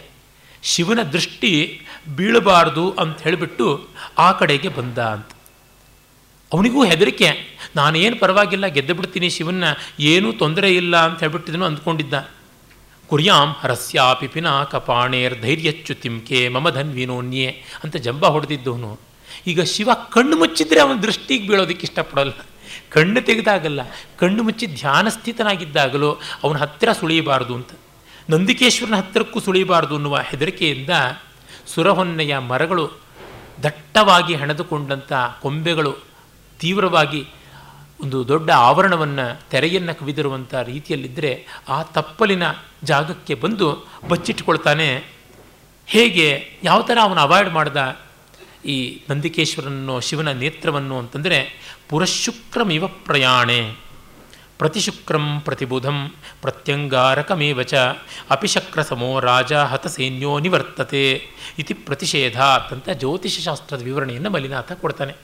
ಎದುರುಗಡೆಗೆ ಶುಕ್ರ ಅಥವಾ ಬುಧ ಅಥವಾ ಅಂಗಾರಕ ಇದ್ದರೆ ಇಂದ್ರನಂಥವನಿದ್ದರೂ ಕೂಡ ಅವನು ಯುದ್ಧಕ್ಕೆ ಹೊರಟಾಗ ಸರ್ವನಾಶ ಸಿದ್ಧ ಅಂತ ಶಾಸ್ತ್ರ. ಶುಕ್ರ ಎದುರಿಗಿದ್ದರೆ ಶಕ್ರನೂ ಕೂಡ ಮಾನಹಾನಿ, ಪ್ರಾಣಹಾನಿ ಸೈನ್ಯಹಾನಿಯನ್ನೆಲ್ಲ ಮಾಡಿಕೊಳ್ತಾನೆ ಅಂತ ಅದಕ್ಕೋಸ್ಕರವಾಗಿ ತಸ್ಯ ದೃಷ್ಟಿಪ್ರಪಾತಂ ದೃಷ್ಟಿ ವಿಷಯಂ ಪರಿಹೃತ್ಯ. ಧ್ಯಾನಾಸ್ಪದಂ ಭೂತಪತೇ ಪ್ರಾಂತೇಶು ವಿವೇಶ. ಭೂತಪತಿಯ ಜಾಗಕ್ಕೆ ಬಂದ ಅಂತ. ನೋಡಿ, ಭೂತಪತಿ ಅನ್ನೋದು ಬಹಳ ಚೆನ್ನಾಗಿದೆ. ಎಲ್ಲ ಚರಾಚರ ಜೀವರಾಶಿಗಳ ಒಡೆಯ ಅಂತ ಭೂತ ಅಂದರೆ ಬಿಯಿಂಗ್ ಅಸ್ತಿತ್ವದಲ್ಲಿರುವ ಎಲ್ಲದರ ಒಡೆಯ. ಅವನಿಗೆ ಇವನು ಏನು ಅಲ್ಲಾಡಿಸೋದಕ್ಕೆ ಸಾಧ್ಯ, ಅವನನ್ನು ಏನು ಮಾಡೋದಕ್ಕೆ ಸಾಧ್ಯ ಆಗುವಂಥದ್ದಲ್ಲ. ಆದರೂ ಮಾಡಕ್ಕೆ ಹೊರಟಿದ್ದಾನೆ ಅಂತ ಇಲ್ಲಿಗೆ ಮನ್ಮಥನ ಮೂಲಕವಾಗಿ ಶಿವನ್ನ ಕಾಣಿಸ್ತಾನೆ ಕವಿ. ಆಸನ್ನ ಶರೀರಪಾತಃ ಸಂಯಮಿನಂ ತ್ರಯಂಬಕಂ ದದರ್ಶ ಅಂತ ಮುಂದೆ ಬರುತ್ತೆ. ಇಲ್ಲಿ ನಮಗೆ ಷಡ್ಭಿ ಕುಲಕೈ ಕವಿ ವರ್ಣ್ಯ ವರ್ಣಯತಿ ಅಂತ. ಕುಲಕ ಅಂದರೆ ಐದಕ್ಕಿಂತ ಹೆಚ್ಚು ಶ್ಲೋಕಗಳು ಒಂದೇ ವಾಕ್ಯವಾದಾಗ ಕುಲಕ. ಆರು ಶ್ಲೋಕಗಳಲ್ಲಿ ಶಿವನ ವರ್ಣನೆಯನ್ನು ಮಾಡಿದ್ದಾನೆ. ಯಾರು, ಎಂದೂ ಇದಕ್ಕಿಂತ ಚೆನ್ನಾಗಿ ಧ್ಯಾನಮಗ್ನನಾದ ಶಿವನ ವರ್ಣನೆಯನ್ನು ಮಾಡೋಕ್ಕೆ ಸಾಧ್ಯ ಇಲ್ಲ. ಮಾಡಿದರೆ ಕಾಳಿದಾಸನ ಅನುಕರಣೆ. ಇನ್ನೇನೂ ಅಲ್ಲ. ಆ ರೀತಿಯಾದದ್ದು. ಕೆಲವೆಲ್ಲ ರಾಗಗಳನ್ನು ತ್ಯಾಗರಾಜಾದಿಗಳು ಹೇಗೆ ರೂಪಿಸಿಬಿಟ್ಟಿದ್ದಾರೆ ಅಂದರೆ, ಏನು ಮಾಡಿದ್ರೂ ಅವರು ಎಂಜಲಿಲ್ಲದೆ ನಾವು ಮುಂದುವರಿಯೋಕ್ಕೆ ಆಗೋದಿಲ್ಲ. ಏನು ಮಾಡಿದ್ರೂ ಎಲ್ಲೋ ಕೇಳಿದ್ದೀವಿ, ಆ, ಅಲ್ಲೇ ತ್ಯಾಗರಾಜರ ಕೃತಿ ಅಂತ ಗೊತ್ತಾಗುತ್ತೆ, ಆ ಥರ ಕಾಳಿದಾಸನದು ಹಾಗೆ. ಸದೇವ ದಾರುದ್ರುಮ ವೇದಿಕಾಯಾಂ ಶಾರ್ತೂಲ ಚರ್ಮ ವ್ಯವಧಾನವತ್ಯಾಂ ಆಸೀನ ಮಾಸನ್ನ ಶರೀರಪಾತಃ ತಯಂಬಕಂ ಸಂಯಮಿನಂ ದದರ್ಶ. ಸ ದೇವದಾರುದ್ರುಮ ವೇದಿಕಾಯಾಂ ದೇವದಾರು ವೃಕ್ಷದ ಕೆಳಗಿರುವ ವೇದಿಕೆಯ ಮೇಲೆ ಚಾರ್ದೂಲ ಶರ್ಮ ವ್ಯವಧಾನವತ್ಯಾಂ ಹುಲಿಯ ಚರ್ಮವನ್ನು ಹಾಸಿರುವಲ್ಲಿ ಅವನು ಆಸನ್ನ ಶರೀರಪಾತಃ ಇನ್ನೇನು ದೇಹ ಬೀಳೋದಕ್ಕೆ ಸಿದ್ಧನಾಗಿರುವಂಥವನು ಮೂರು ಕಣ್ಣಿನವನನ್ನು ತ್ರಯಂಬಕಂ ಅಂತ ಕವಿ, ತ್ರಿಯಂಬಕಂ ಅಂತ ಹೇಳ್ತಾ ಇದ್ದಾನೆ ಕವಿ. ತ್ರಿಯಂಬಕಂ, ತ್ರಯಂಬಕಂ ಅಂತ ಹೇಳಿಬಿಟ್ಟು ವೇದದಲ್ಲಿ ಬರುತ್ತೆ. ತ್ರ್ಯಂಬಕ ಆಗಬೇಕು. ತ್ರಿ ಪ್ಲಸ್ ಅಂಬಕ, ತ್ರ್ಯಂಬಕ ಅಂತ ಎಣ್ಸಂಧಿ ಇದು ತ್ರಿಯಂಬಕ, ತ್ರಯಂಬಕ ಯಾಕಾಗಿದೆ ಅಂದರೆ ಆರ್ಷವಾದ ವೈದಿಕ ರೂಪ. ತ್ರಯಂಬಕಂ ಯಜಾಮಹೇ ಸುಗಂಧಿಂ ಪುಷ್ಟಿವರ್ಧನಂ ಅಂತ ಉರ್ವಾರುಕಮೇವ ಬಂಧನಾನ್ ಮೃತ್ಯೋರ್ಮುಕ್ಷೀಯಮಾಮೃತಾತ್ ಅಂತ ಕೇಳಿಯೇ ಇದ್ದೀವೆಲ್ಲ, ಅಲ್ಲಿ ತ್ರಯಂಬಕಂ ಅಂತ ಬರುತ್ತೆ. ಅವನು ಮೃತ್ಯುಂಜಯ. ಮೂರು ಕಣ್ಣಿನವನು. ಅಲ್ಲಿ ವೈದಿಕ ಶಬ್ದ ಬಳಸುವ ಮೂಲಕವಾಗಿ ಕವಿ ಶಿವನ ವೇದೋಪವಸತಿತ್ವವನ್ನು, ವೇದ ಜೇಗೀಯಮಾನತ್ವವನ್ನೆಲ್ಲವನ್ನೂ ಕೂಡ ಧ್ವನಿಸ್ತಾ ಇದ್ದಾನೆ.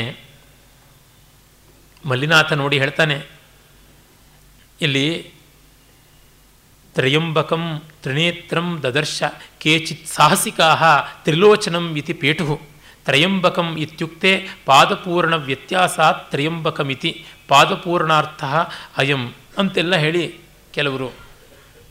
ಹೇಳ್ತಾರೆ, ಮಲ್ಲಿನಾಥನು ಹೇಳ್ತಾನೆ, ಆದರೆ ಕೆಲವರು ತ್ರಿಲೋಚನ ಅಂತ ಸಾಹಸಿಕ ಪೇಟು ಅಂತಾನೆ.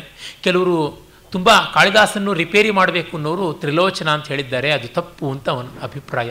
ಯಾಕೆಂದರೆ ತ್ರಿಲೋಚನ ವೈದಿಕ ಶಬ್ದವಲ್ಲ, ತ್ರಯಂಬಕ ವೈದಿಕ ಶಬ್ದ. ಅಲ್ಲಿ ವೈದಿಕ ಶಬ್ದವನ್ನು ಕೆಲವೊಂದು ಕಡೆಗೆ ಕಾಳಿದಾಸ ಬಳಸ್ತಾನೆ. ಎಲ್ಲ ಕಡೆಗೂ ಬಳಸಿದ್ರೆ ಏನೂ ಸೊಗಸಿರೋದಿಲ್ಲ. ಅದು ಎಲ್ಲ ಕಡೆಗೂ ಅದನ್ನೇ ಮಾಡಿದ್ರೆ ಬೋರ್ ಆಗುತ್ತೆ, ಸ್ಟೇಲ್ ಆಗುತ್ತೆ, ಸ್ವಾರಸ್ಯ ಇರೋದಿಲ್ಲ.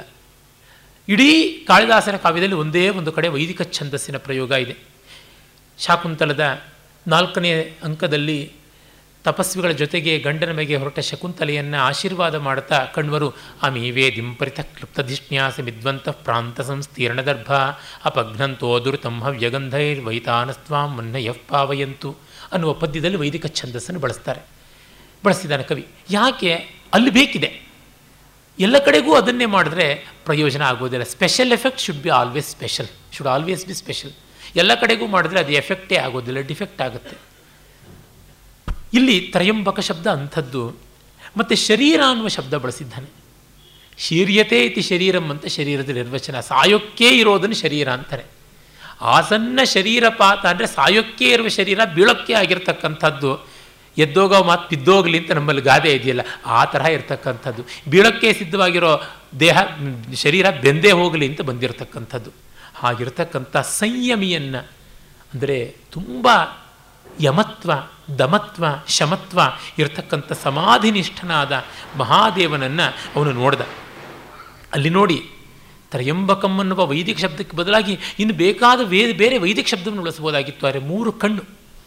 ಮೂರು ಕಣ್ಣಿದ್ದು ಕಣ್ಣು ಮುಚ್ಚಿಕೊಂಡವನನ್ನು ಸಾಯೋದಿಕ್ಕೆ ಸಿದ್ಧನಾದ ಈ ಕಾಮ ಎರಡು ಕಣ್ಣಿಂದ ನೋಡ್ದ. ಇವನ ಕಣ್ಣಿಗೆ ಏನಿದೆ ಬೆಳಕು? ಇವನಿಗೆ ಕಾಣಿಸುತ್ತಾ? ಅದು ಗೋವಿಂದ ಪೈಗಳು ಗೋಲ್ಗೊಥ ಅನ್ನುವ ತಮ್ಮ ಅತ್ಯದ್ಭುತವಾದ ಕಾವ್ಯದಲ್ಲಿ, ಕ್ರಿಸ್ತನ ಕೊನೆಯ ದಿನದ ಕಾವ್ಯದಲ್ಲಿ ಅವರು ಹೇಳ್ತಾರೆ, ಪಿಲಾತ ಅಂದರೆ ಸೀಸರ್ನ ಪ್ರತಿನಿಧಿ ಜೆರೂಸಲೇಮ್ನಲ್ಲಿದ್ದವನು ಅವನ ಹತ್ತಿರಕ್ಕೆ ಕಾಯಫಾಸ್ ಮೊದಲಾದಂಥ ಯಹೂದ್ಯ ಯಾಜಕರು ಎಳ್ಕೊಂಡು ಹೋಗ್ತಾರೆ, ಕ್ರಿಸ್ತನನ್ನು ಇವನಿಗೆ ದಂಡನೆ ಕೊಡಿಸಬೇಕು ಅಂತ ಹೇಳಿಬಿಟ್ಟು. ಆಗ ಅವನು ಜ್ಞಾನ ವೃಕ್ಷದ ಫಲವ ನಕ್ಕಜದೊಳಿಕ್ಷಿಸುವ ಹಳೆಯ ಹಾವೆನೆ ನೋಡಿದ ಅಂತ ಬರುತ್ತೆ. ಬೈಗಳ ಬಿಬ್ಲಿಕಲ್ ಸ್ಕಾಲರ್ಶಿಪ್ ಎಂಥದ್ದು. ಅವರು ಗ್ರೀಕ್ ಭಾಷೆಯಲ್ಲಿಯೇ ಒರಿಜಿನಲ್ ಬೈಬಲ್ನ ಓದ್ಕೊಂಡಂಥವ್ರು. ಅವರು ಅಲ್ಲಿಯ ಇಮೇಜರಿನ ಹಾಗಾಗಿಯೇ ತರ್ತಾರೆ. ಸೇಟನ್ ಹಾವಿನ ರೂಪದಿಂದ, ಅಸೂಯೆಯಿಂದ ಅವನು ಹಾವಿನ ರೂಪದಲ್ಲಿದ್ದು, ಜ್ಞಾನ ವೃಕ್ಷದ ಹಣ್ಣನ್ನು ನೋಡ್ದ, ಈಡನ್ ಗಾರ್ಡನ್ನಲ್ಲಿ, ಪ್ಯಾರಡೈಸೋ ಅಲ್ಲಿ ನೋಡ್ದ ಅಂತ ಬೈಬಲ್ನಲ್ಲಿ ಬರುತ್ತೆ. ಈ ಪಿಲಾತ ಹಾಗೆ, ಆ ಸೇಟನನ್ನು ಹಾಗೆ, ಆ ಜ್ಞಾನ ವೃಕ್ಷದಂತೆ ಇದ್ದ ಕ್ರಿಸ್ತನನ್ನು ನೋಡಿದ ಹಳೆಯ ಹಾವೇನೆ. ಹಳೆಯ ಹಾವು ಅಂತಂದರೆ that old serpent first serpent ಅದೇ. ಕ್ರೈಸ್ತ ಪುರಾಣಗಳ ಪ್ರಕಾರ, ಯಹೂದ್ಯ ಪುರಾಣಗಳ ಪ್ರಕಾರ. ಅವರು, ಅವರ ಕಂಡ ಮೊದಲ ಸರ್ಪ ಅಂತಂದರೆ ಇವನೇ. ಇನ್ಯಾರೂ ಅಲ್ಲ ಸೇಟನ್ ಅಂತ ಇರಲಿ. ಆ ಸೈತಾನನ ಸರ್ಪತ್ವ ಅಲ್ಲಿ ಹಾಗೆ ಬರುತ್ತೆ. ಆ ರೀತಿಯಲ್ಲಿ ಇವನು ನೋಡಿದ್ದು ಅವನಿಗೇನು ಗೊತ್ತಾಗುತ್ತೆ? ಸಾಕನ್ನ ಮನಸ್ಸೆ ನಮಗೇಕೆ ಆ ದೇಹಾತ್ಮವಾದಕನ ಗೊಡವೆ, ಅವನ ಗೊಡವೆ ನಮಗೆ ಯಾತಕ್ಕೆ ಅಂತ ಹೇಳಿಬಿಟ್ಟು ಅವರು ಹೇಳ್ತಾರೆ, ಎರಡು ಸಾವಿರ ಕೈಯ ಕಾಲ ನಳಸದ ಶೆಲುವ ಅಂತ. ಕ್ರಿಸ್ತ ಸತ್ತು ಎರಡು ಸಾವಿರ ವರ್ಷ ಆಯಿತು. ಕಾಲನಿಗೆ ಒಂದೊಂದು ವರ್ಷ, ಒಂದೊಂದು ಕೈ ಅಂದರೆ ಎರಡು ಸಾವಿರ ಕೈಗಳಿಂದಲೂ ಅವನು ಚಿತ್ರವನ್ನು ಅಳಿಸಿ ಹಾಕೋದಕ್ಕೆ ಪ್ರಯತ್ನ ಪಟ್ಟಿದ್ದಾನೆ ಆದರೆ ಚಿತ್ರ ಅಳಿಸಿ ಹೋಗಿಲ್ಲ. ಮಾರನಂ ತಡಿದ ತರಿದ ನೆಡುವಾಳು ನಾಸಿಕವು. ಮನ್ಮಥನನ್ನು ಕತ್ತರಿಸಿದ ಕತ್ತಿಯು ಅವನ ನೇರವಾದ ಮೂಗು. ಪ್ರೇಮದ ಅಮೃತಾಂಶುವಿನ ಅಂಥದ್ದು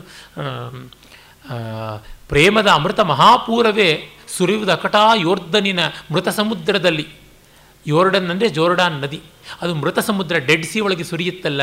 ಹಾಗೆ ಇವನ ಹೃದಯದಿಂದ ಪ್ರೇಮದ ಅಮೃತ ಪ್ರವಾಹ ಧಾರಾಕಾರವಾಗಿ ಸುರಿತಾ ಇದೆ ಅಂತ ಎಲ್ಲ ಆ ಬಿಬ್ಲಿಕಲ್ಲಾದಂಥ ಇಮೇಜರಿಯನ್ನೇ ಕೊಟ್ಟುಕೊಂಡು ಹೋಗ್ತಾರೆ.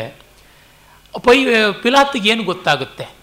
ಅವನಿಗೇನು ತಿಳಿಯೋದಿಲ್ಲ ಕ್ರಿಸ್ತನ ದೊಡ್ಡತನ. ಚೂರುಪಾರ ಅವನಿಗೂ ಸ್ವಲ್ಪ ತಿಳಿಯುತ್ತೆ ಮುಂದೆ, ಆದರೆ ಅದು ನಗಣ್ಯ. ಹಾಗೆಯೇ ಕಾಮನಿಗೆ ಶಿವನ ದೊಡ್ಡತನ ಹೇಗೆ ಗೊತ್ತಾಗೋದಕ್ಕೆ ಸಾಧ್ಯ? ಅವನ ಕಣ್ಣು ಮುಚ್ಚಿದರೂ ಕಣ್ಣು ತೆಗೆದಿದ್ದಾನೆ, ಇವನ ಕಣ್ಣು ತೆಗೆದಿದ್ದರೂ ಕಣ್ಣು ಮುಚ್ಚೊಕ್ಕಿದ್ದಾನೆ ಎನ್ನುವುದನ್ನು ಕವಿ ತೋರಿಸ್ತಾನೆ. ಈಗ ನೋಡಿ, ಎಂಥವನನ್ನು ನೋಡ್ದ? ಕೀದೃಶಂ ಸಂಯಮಿನಂ ತ್ರಯಂಬಕಂ ದದರ್ಶ. ಆರು ಪದ್ಯಗಳು. ಪರ್ಯಂಕ ಬಂಧ ಸ್ಥಿತಪೂರ್ವಕಾಯಂ ಋಜ್ವಾಯತಂ ಸನ್ನಮಿತೋ ಭಯಾಂಸಂ ಉತ್ತಾನ ಪಾಣಿದ್ವಯ ಸನ್ನಿವೇಶಾತ್ ಪ್ರಫುಲ್ಲ ರಾಜೀವಮಿವಾಂ ಪ್ರಫುಲ್ಲ ರಾಜೀವಮಿವಾಂಕ ಮಧ್ಯೆ. ಪರ್ಯಂಕ ಬಂಧ ಸ್ಥಿತ ಸ್ಥಿರಪೂರ್ವಕಾಯಂ. ಪರ್ಯಂಕ ಬಂಧ ಅಂದರೆ ವೀರಾಸನ. ಆ ವೀರಾಸನದಲ್ಲಿ ಅವನು ಕೂತಿದ್ದಾನೆ ಅಂತ. ಬೆನ್ನನ್ನು ಸ್ಥಿರಪೂರ್ವಕಾಯ ಅಂದರೆ ಸೊಂಟದ ಮೇಲಿನ ಭಾಗವನ್ನು ನೆಟ್ಟಿಗೆ ಮೇರುದಂಡ ಬೆನ್ನು ಮೂಳೆಯನ್ನು ನೆಟ್ಟಿಗೆ ಇಟ್ಟುಕೊಂಡಿದ್ದಾನೆ. ಮತ್ತು ರುಜ್ವಾಯತಂ ನೇರವಾಗಿ, ವಿಶಾಲವಾಗಿ ಅವನ ಭುಜ ಇದೆ. ವಿಸ್ತೃತವಾಗಿರ್ತಕ್ಕಂಥ ಅವನ ಭುಜ. ವೀರಾಸನ ಅಂತಂದರೆ ವಜ್ರಾಸನ ಅಂತ ನಾವು ಏನು ಹೇಳ್ತೀವಿ? ಆ ರೀತಿಯಾದಂಥ ಆಸನ. ಕೆಲವರು ವೀರಮಂಡಿ ಅಂತಂದರೆ ಈ ಗರುಡ, ಹನುಮಂತ ಇತ್ಯಾದಿ ವಾಹನಗಳಲ್ಲಿ ಕೂಡಿಸಿರ್ತಾರಲ್ಲ, ಆ ತರಹ ಅಂತಂತಾರೆ, ಅದಲ್ಲ ಅಂತ ನನಗನ್ಸುತ್ತೆ. ವಜ್ರಾಸನ ಅಂತ ಬೌದ್ಧರು ಹೇಳುವಂಥದ್ದು ಇದು ವೀರಾಸನವೇ ಆದದ್ದು. ಈ ವೀರಾಸನ ಧ್ಯಾನಕ್ಕೆ ತುಂಬ ಪ್ರಶಸ್ತವಾದದ್ದು. ಇದು ಅಥವಾ ಪದ್ಮಾಸನ. ಇಲ್ಲಿ ವಜ್ರಾಸನ ಅಂದರೆ ಆ ವೀರಾಸನದಲ್ಲಿ ಕೂತಾಗ ಹಿಮ್ಮಡಿ ಮೂಲಾಧಾರ ಚಕ್ರವನ್ನು ಒತ್ತುತ್ತಾ ಇರುತ್ತದೆ. ಅದರಿಂದ ಕುಂಡಲಿನಿ ಜಾಗರಣ ಸಾಧ್ಯವಾಗುತ್ತದೆ ಅಂತ ಯೋಗ ಶಾಸ್ತ್ರಗಳಲ್ಲಿ, ವಿಶೇಷವಾಗಿ ಹಠಯೋಗ ಶಾಸ್ತ್ರಗಳಲ್ಲಿ ಬರುತ್ತೆ. ಪಾತಂಜಲ ಯೋಗದಲ್ಲಿ ಅದು ಇಲ್ಲ. ಅವನು ಹಾಗೆ ಕೂತಿದ್ದಾನೆ, ಮಂಡಿಯ ಮೇಲೆ. ಎರಡು ಕೈಗಳನ್ನು ಹೀಗೆ ತೆರೆದಿರಿಸಿದ್ದಾನೆ. ತೊಡೆಯ ಮೇಲೆ ಕೈಗಳನ್ನು ಮುಚ್ಚಿ ಇರಿಸಿದರೆ ಅದು ಒಂದು ಅರ್ಥ, ತೆರೆದಿರಿಸಿದರೆ ಅದು ಒಂದು ಸಾಮಾನ್ಯವಾಗಿ ನಾವು ವಜ್ರಾಸನದ ಮೇಲೆ ಕುಳಿತಾಗ ಎರಡು ಕೈಗಳನ್ನು ಅಂಗೈ ಕಾಣಿಸದಂತೆ ಅದನ್ನು ತೊಡೆಯ ಮೇಲೆ ಇಟ್ಟು ಕೂತ್ಕೋತೀವಿ. ಆದರೆ ಎರಡನ್ನು ಹೀಗೆ ಹೊರಕ್ಕೆ ತೆಗೆದಿರುವಂತೆ ಕೂಡುವುದು ಬಹಳ ವಿರಳ.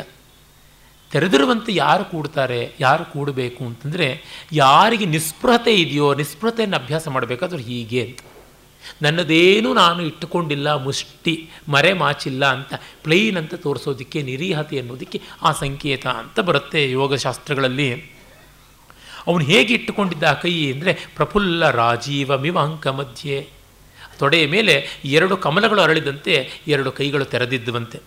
ಉತ್ತಾನ ಪಾಣಿ ಮೇಲೆ ತೆರೆದಿರ್ತಕ್ಕಂಥ ಕೈಗಳನ್ನು ಉಳ್ಳವನಾಗಿದ್ದ ಅಂತ ಹೇಳ್ಬಿಟ್ಟಿದ್ದನು ವೀರಾಸನದ ಬಗ್ಗೆ ಏಕಂ ಪಾದಂ ಅಥೇಕಸ್ಮಿನ್ ವಿನ್ಯಸ್ಯ ಉರೌತು ಸಂಸ್ಥಿತಂ ಇತಿ ಇತರಸ್ಮಿನ್ ತಥೈವ ಊರು ವೀರಾಸನಂ ಉದಾಹೃತಂ ತಥಾ ಯೋಗಸಾರೆ ಉತ್ತಾನಿತೆ ಕರತಲೆ ಕರಮುತ್ತಾನಿತಂ ಪರಂ ಆದಾಯಾಂಕಗತಂ ಕೃತ್ವ ಧ್ಯಾಯೇದ್ಯಸ್ಯ ಸೋಂತರಂ ಅಂತ ಹೀಗೆಲ್ಲ ಉಲ್ಲೇಖಗಳನ್ನು ಕೊಟ್ಟಿದ್ದಾರೆ। ಆ ಪ್ರಕಾರವಾಗಿ ಪದ್ಮಾಸನ ಅಂತ ಆಗಬೇಕು।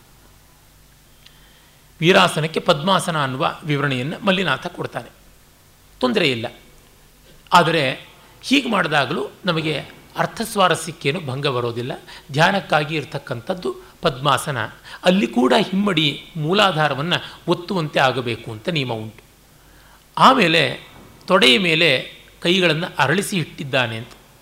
ಅದು ಕಮಲದಂತೆ ತೋರ್ತಾ ಇದೆ ಅಂತ. ಇದು ಯೋಗ ಮತ್ತು ಧ್ಯಾನ ಇತ್ಯಾದಿಗಳ ಬಗ್ಗೆ ಕಾಳಿದಾಸನಿಗಿದ್ದಂಥ ಪ್ರಜ್ಞೆಯನ್ನು ತೋರಿಸುವಂಥ ಪದ್ಯ. ಧ್ಯಾನಶೀಲತೆ ಅಂದರೆ ಏನು ಅಂತ. ಇವನ್ನೆಲ್ಲ ಅವನು ಮಾಡದೆ ಈ ಮಟ್ಟಕ್ಕೆ ಇನ್ವಾಲ್ವ್ಡ್ ಆಗಿ ಬರೆಯೋದಕ್ಕೆ ಸಾಧ್ಯ ಇಲ್ಲ ಅಂತಲೇ ಅನಿಸುತ್ತೆ. ಹೀಗೆ ಇವನು ಕೂತಿದ್ರೆ ಪಾತಾಳದಲ್ಲಿ, ಭೂಗರ್ಭದಲ್ಲಿ ಏನಾಗಿದೆ ಅನ್ನೋದನ್ನು ಕವಿ ಹೇಳ್ತಾನೆ. ಭುಜಂಗ ಮೊನ್ನದ್ದ ಜಟಾಕಲಾಪಂ ಕರ್ಣಾವಸಕ್ತ ದ್ವಿಗುಣಾಕ್ಷ ಸೂತ್ರಂ ಕಂಠಪ್ರಭಾಸಂಗ ವಿಶೇಷ ನೀಲಾಂ ಕೃಷ್ಣತ್ವಚಂ ಗ್ರಂಥಿಮತೀಂ ದಧಾನಂ.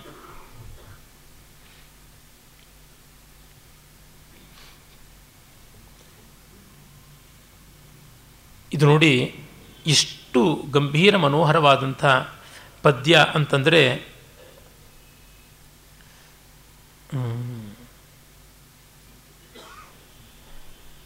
ಎರಡು ಅರ್ಥ ಬರುವಂತೆ ಈ ಒಂದು ಪದ್ಯವನ್ನು ಗಮನಿಸಿಕೊಳ್ಳಬಹುದು.